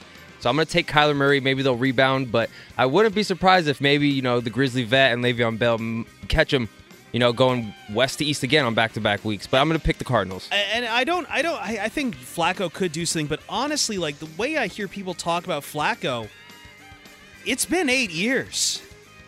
uh, yeah, he was in Denver, Chris. That's Yeah, I my know. squad. I know all about it. When they signed him, I'm like, I love John Elway. He's my favorite player ever. Yeah. Fire him. Cardinals I are getting some I mean, help John back, too. Elway. Yeah. Yeah, I've got Arizona as well. I don't even have to think about this. The other the other team on the other side is the Jets, and the last time I checked, Adam Gase is still their coach. So uh, I would probably take Iowa State over the Jets right now. I'll definitely take Arizona. The one thing that I would point out is that Arizona's been kind of in limbo as the Jets uh, with this COVID thing, and when is this game going to take place? And they're having to travel, but it's the Jets, so I'll still take Arizona. And See, there you go. See, he made the case. That's a really good argument, but then he made the right decision at the end of it. Philadelphia at Pittsburgh. Philly's not very good. Pittsburgh has the best defense maybe in the entire NFL, especially against the run. They're not going to be able to be able to run it. I still don't know how Sunday Night Football happened exactly last week, but I've got the Steelers. I just think they're far better. Yeah, I've got the Steelers as well. We're starting to do that thing again where we're all picking the same side. But Yeah. I mean, I don't know what to do with Philadelphia at this point. I, I really don't. Yeah, I'm gonna. It's gonna be interesting to see how Big Ben plays because you know he was he put out a quote. He's like, "I'm just getting ramped up, and now I'm dealing with this weird schedule change." So you know him with p- missing last season and all. But uh, it's I think yeah, Steelers decisively. Yeah, I, I just I don't like what I see out of Philadelphia. I don't like what I see out of the uh, the coach. I don't like what I see out of the quarterback. We're going to Pittsburgh. Yep. Rams at Washington football team. Chase Young expected to be back. That's good news if you're a Washington fan. But the rest of that team's not very good. The quarterback situation is a disaster. Kyle Allen is QB1. Dwayne Haskins is QB3, I believe. Rams win this game, even though I like Washington defensively. At times, I just think the Rams are too much. Once again, going east to West west. to east, yep. West to east. And again, I'm picking the Rams.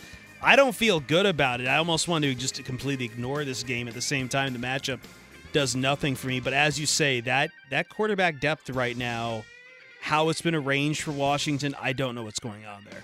See, I'd say it's probably an ugly game because on the on the old body clock, they're playing at 10 a.m. Basically, the Rams are, but at the same time, yeah, uh, they don't have a quarterback. I mean, I- the Washington thing's a disaster right now. I will also say this about the Rams: this is their third trip coming west to east this season, so maybe they're used to it by now.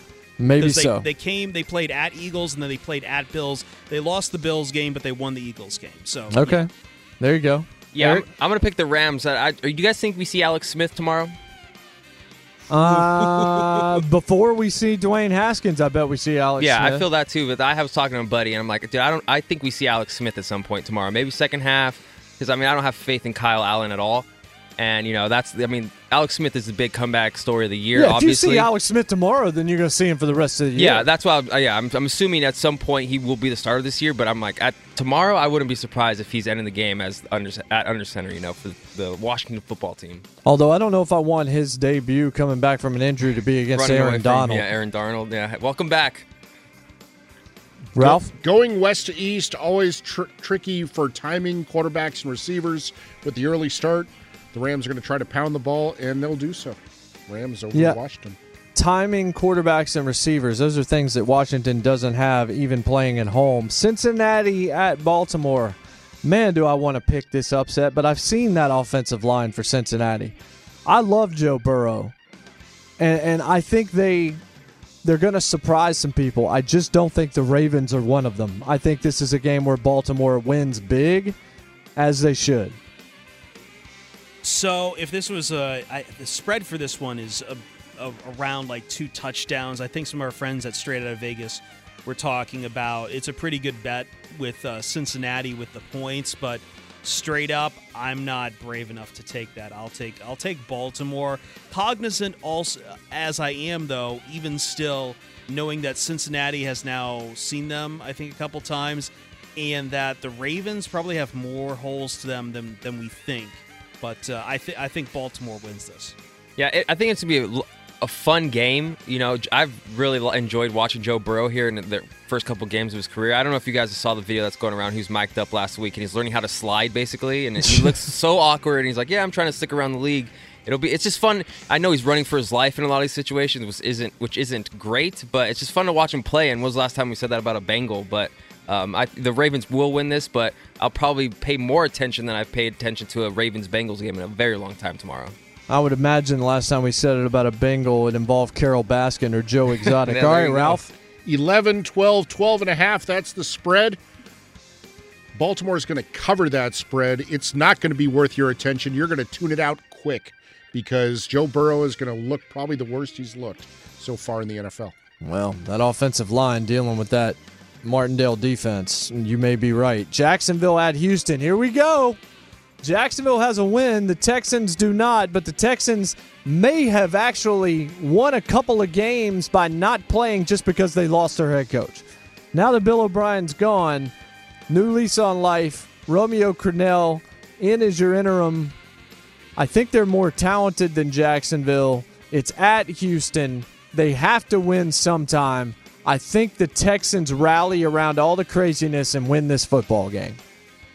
Eric, you go. Yeah, go me, ahead here. me betting on Deshaun Watson eventually has to pay off this year, so I'm going to bet on Deshaun Watson again. And like you said, I think it's a it was a very obviously uh, um, a franchise shaking week over there, and I think they're going to rally around J.J. Watt and Deshaun Watson. They have leaders, and it's one of those things where why hasn't it come together? And maybe it was Bill O'Brien. So I yeah I see a win against the very lackluster Jaguars. this week.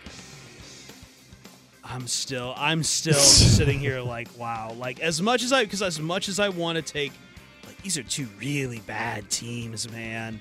And as much as I want to take the Texans here as much as I want to take that feel good story I just think the malaise is going to continue.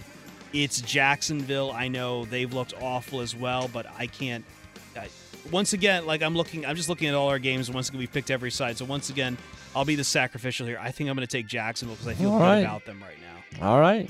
I have been a part of an organization going on the road to a team whose coach was just fired, and you know you're better than them. And every time you lose. Yeah, I'm taking Houston.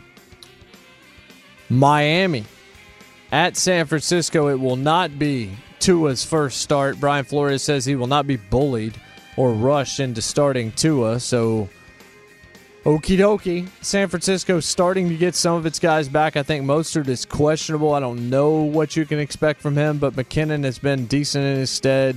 Kittle's back out there. The quarterback spot, I still don't think there's that much difference regardless of who was out there. And you saw Beathard actually played well when he came in for Mullens on Sunday, and Mullens doesn't look that far off from Jimmy G to me. I think it's all sort of average out there. So I don't know, honestly.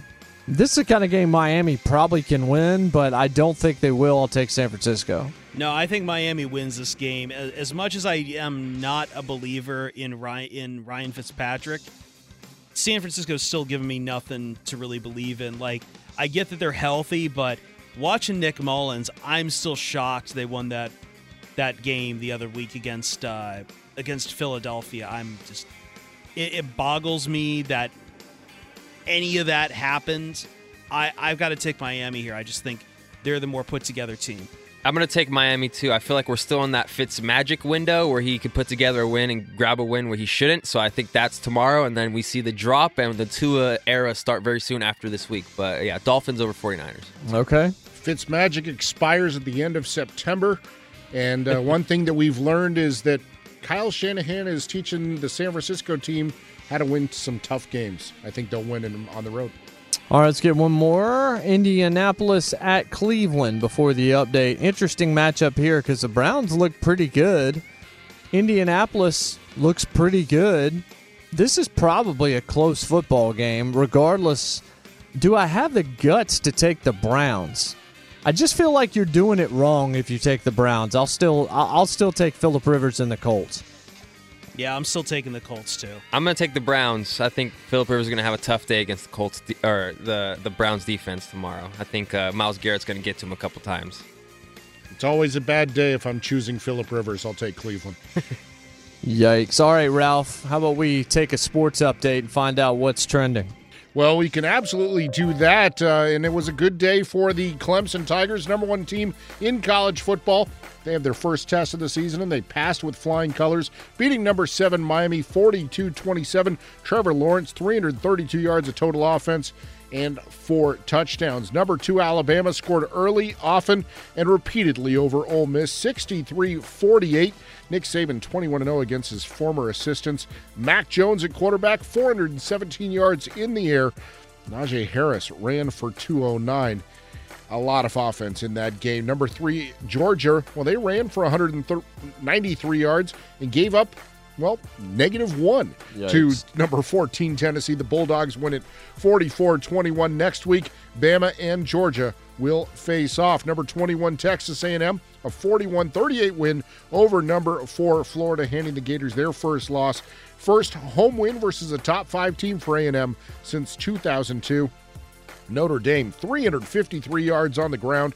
They dominate Florida State 42 to 26 and a big win for North Carolina. They ran for 399 yards over number 19 Virginia Tech 56 45. Missouri surprised number 17 LSU 45 41. Oklahoma outlasted number 22 Texas 53 45 in four overtimes, making our way towards the final of the French Open. Number one seed Novak Djokovic versus number two seed Rafael Nadal. And we were talking about everything going on in the NFL. Reportedly, a chief strength coach has tested positive for coronavirus, according to Adam Schefter. That said, the Chiefs Raiders game still a go for today in Kansas City as we send it right back to Jason Martin. Welcome back. Fox Sports Radio Studios brought to you by Geico. Easy to save 15% or more on car insurance with Geico. Go to geico.com or call 800 947 Auto. The only hard part, figuring out which way is easier. When you heard all those rushing totals from all those college football games this afternoon, how do you feel if you're Mike Leach and you're known for putting up a 1,000 yards and you scored two points on Kentucky? On a day when there's multiple teams going for 50. I, I feel like you have to try to do that. That's seriously so. I that's so hard to do. I, you have to avoid scoring points to do that. It's I, I saw that score and I watched most of the game and it's like I don't understand how you could just put up two points and not stumble into a field goal somewhere. I mean, this is Mike Leach. And then afterwards, he's like, "We got to find out who wants to play here. We need to get rid of malcontents because he doesn't even understand it." He's like, "How did we even do that?" Like you would you really would almost have to go out of your way to do that. But if you looked at all the points that were being scored, the yards that were being totaled up on Saturday, and Mike Leach was not a part of it, man, how do you miss that party? How does the air raid completely miss that party against Kentucky? They weren't even playing like Alabama, who of course gave up 48 to Lane Kiffin, but Leach got a safety. And that was it. That's 2020 right there. Nothing else explains that. Nothing at all explains that. Let's get to break now because we got one, two, three, four, five games still to pick. Let's save ourselves some time.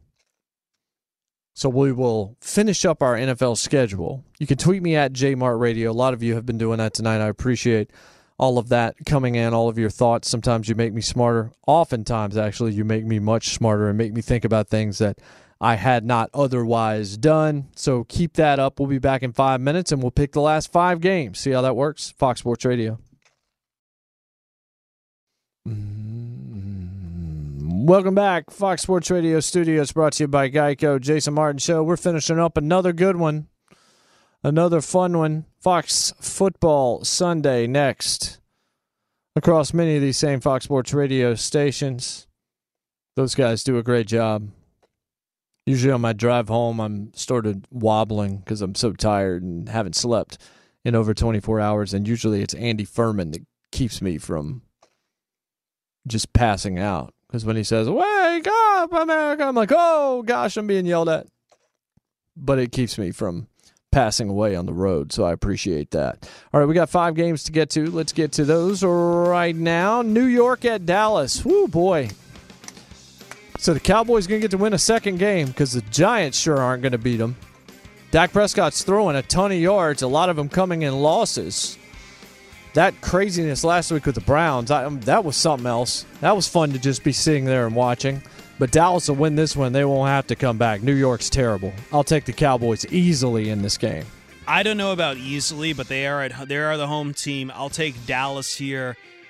I I can't think of a more disappointing team in the first in the first four games than Dallas. So if they don't pick up this win, real big problems. But I think their back is against the wall. I'll take the Cowboys. Right, I'm gonna take the Cowboys too. Um, but wouldn't it just be an NFC East thing to happen if the Giants go into Dallas and win? If it, it, it could only happen, I feel like in the NFC East, some random stuff like that, just to mix things up a little bit more. But I hope, just so we don't have to do this again next week, I hope it's the Cowboys this weekend. Yeah, you're not wrong about that NFC East deal.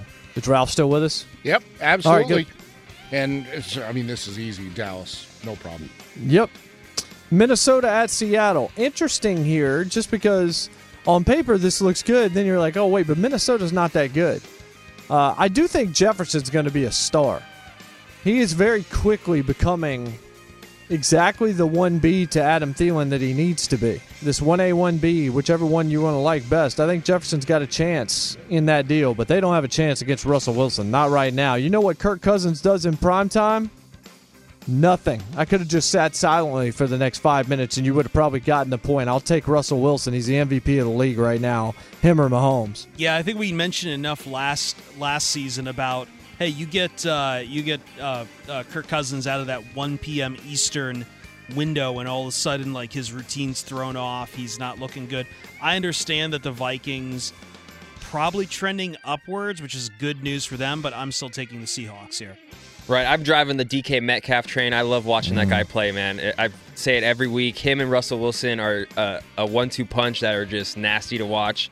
Him, him on his go routes, and then Russell Wilson the over the throw, over the shoulder. You can't handle the ball off better sometimes. So Seahawks over the Vikings. All right, I need Tyler Lockett on my fantasy team to do more, but I like Tyler Lockett as well. All right, Ralph. This is a flawed Minnesota team, and Mhm. there's been a little bit of a thing between Minnesota and Seattle in recent years that a lot of people may not have picked up on. I think Seattle's going to take them to the woodshed. Monday, now it gets interesting. Early start, 5 Eastern time. Denver at New England, a rescheduled game due to COVID 19. Denver has, well, you know what they've got. They have more people on injured reserve than they have playing. That's my football team. Patriots win this game. I don't care if Cam Newton plays. I don't care if Stephon Gilmore plays. New England wins. Yeah, I don't even know who the quarterback's going to be, but I'm still taking New England. I'm I'm just gonna enjoy getting a lunch special from somewhere and watching 2 p.m. football on a Monday, guys. Patriots over the Broncos. There you go.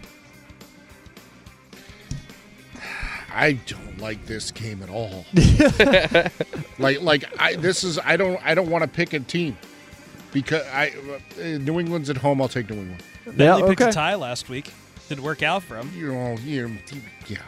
Then the uh, regular Monday night game is Chargers at Saints.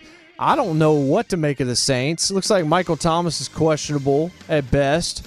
Justin Herbert, I still like Justin Herbert, but they're banged up a lot as well. I, I don't know, man. This is west to east. I'll take the Saints. I still, I mean, the Saints are my Super Bowl pick. I've got to find find games to take them, man. I don't love it, but I'll take New Orleans. Yeah, I, man, I, I feel like I need to s- sit on this one a bit more. I've been chawing back and forth. I know in a bunch of my other sites and a bunch of my other picks, I've taken New Orleans here, but I feel a little uneasy. I'll see what Eric says first. Yeah, I think I'm going to go upset, guys. I think Chargers are going to win this one. I don't know why, but the Chargers have been in almost every game. They're, you know, an OT loss to the Chiefs and a, a hook and ladder away from being a very different record right now and being on the Chiefs' heels in the West. Um, I'm going to go uh, Justin Herbert in the upset here, guys. I don't know why. I just I, That I hook like- and ladder, man. You just reminded me of that. You're right, the Ekeler dude. It's I. It was it that was, was, wide a open. thing of beauty. It was that perfect. Was, that was a walk-in, walk-off. Oh, that was that was painful just It- to relive. It's, not- it's it sucks, but it's the Chargers, man. They always find ways to lose games, kind of like the Falcons have been doing, but the Chargers have been doing it for a lot longer. no Yeah, you- doubt. You, you know what? I, I think I got to give some stock rising to Justin Herbert, so I, I'm going to go on the Chargers as well now. In years Ralph? that feature a number, the Chargers will play close but lose. Yeah, well, pretty I had to pretty stop accurate. and think about that one for a second, but yeah, that's right. And then Tuesday, my fingers are crossed. I've seen this movie before in Nashville over the last two weeks. Let's keep the negative test rolling so we get this Bills Titans game in.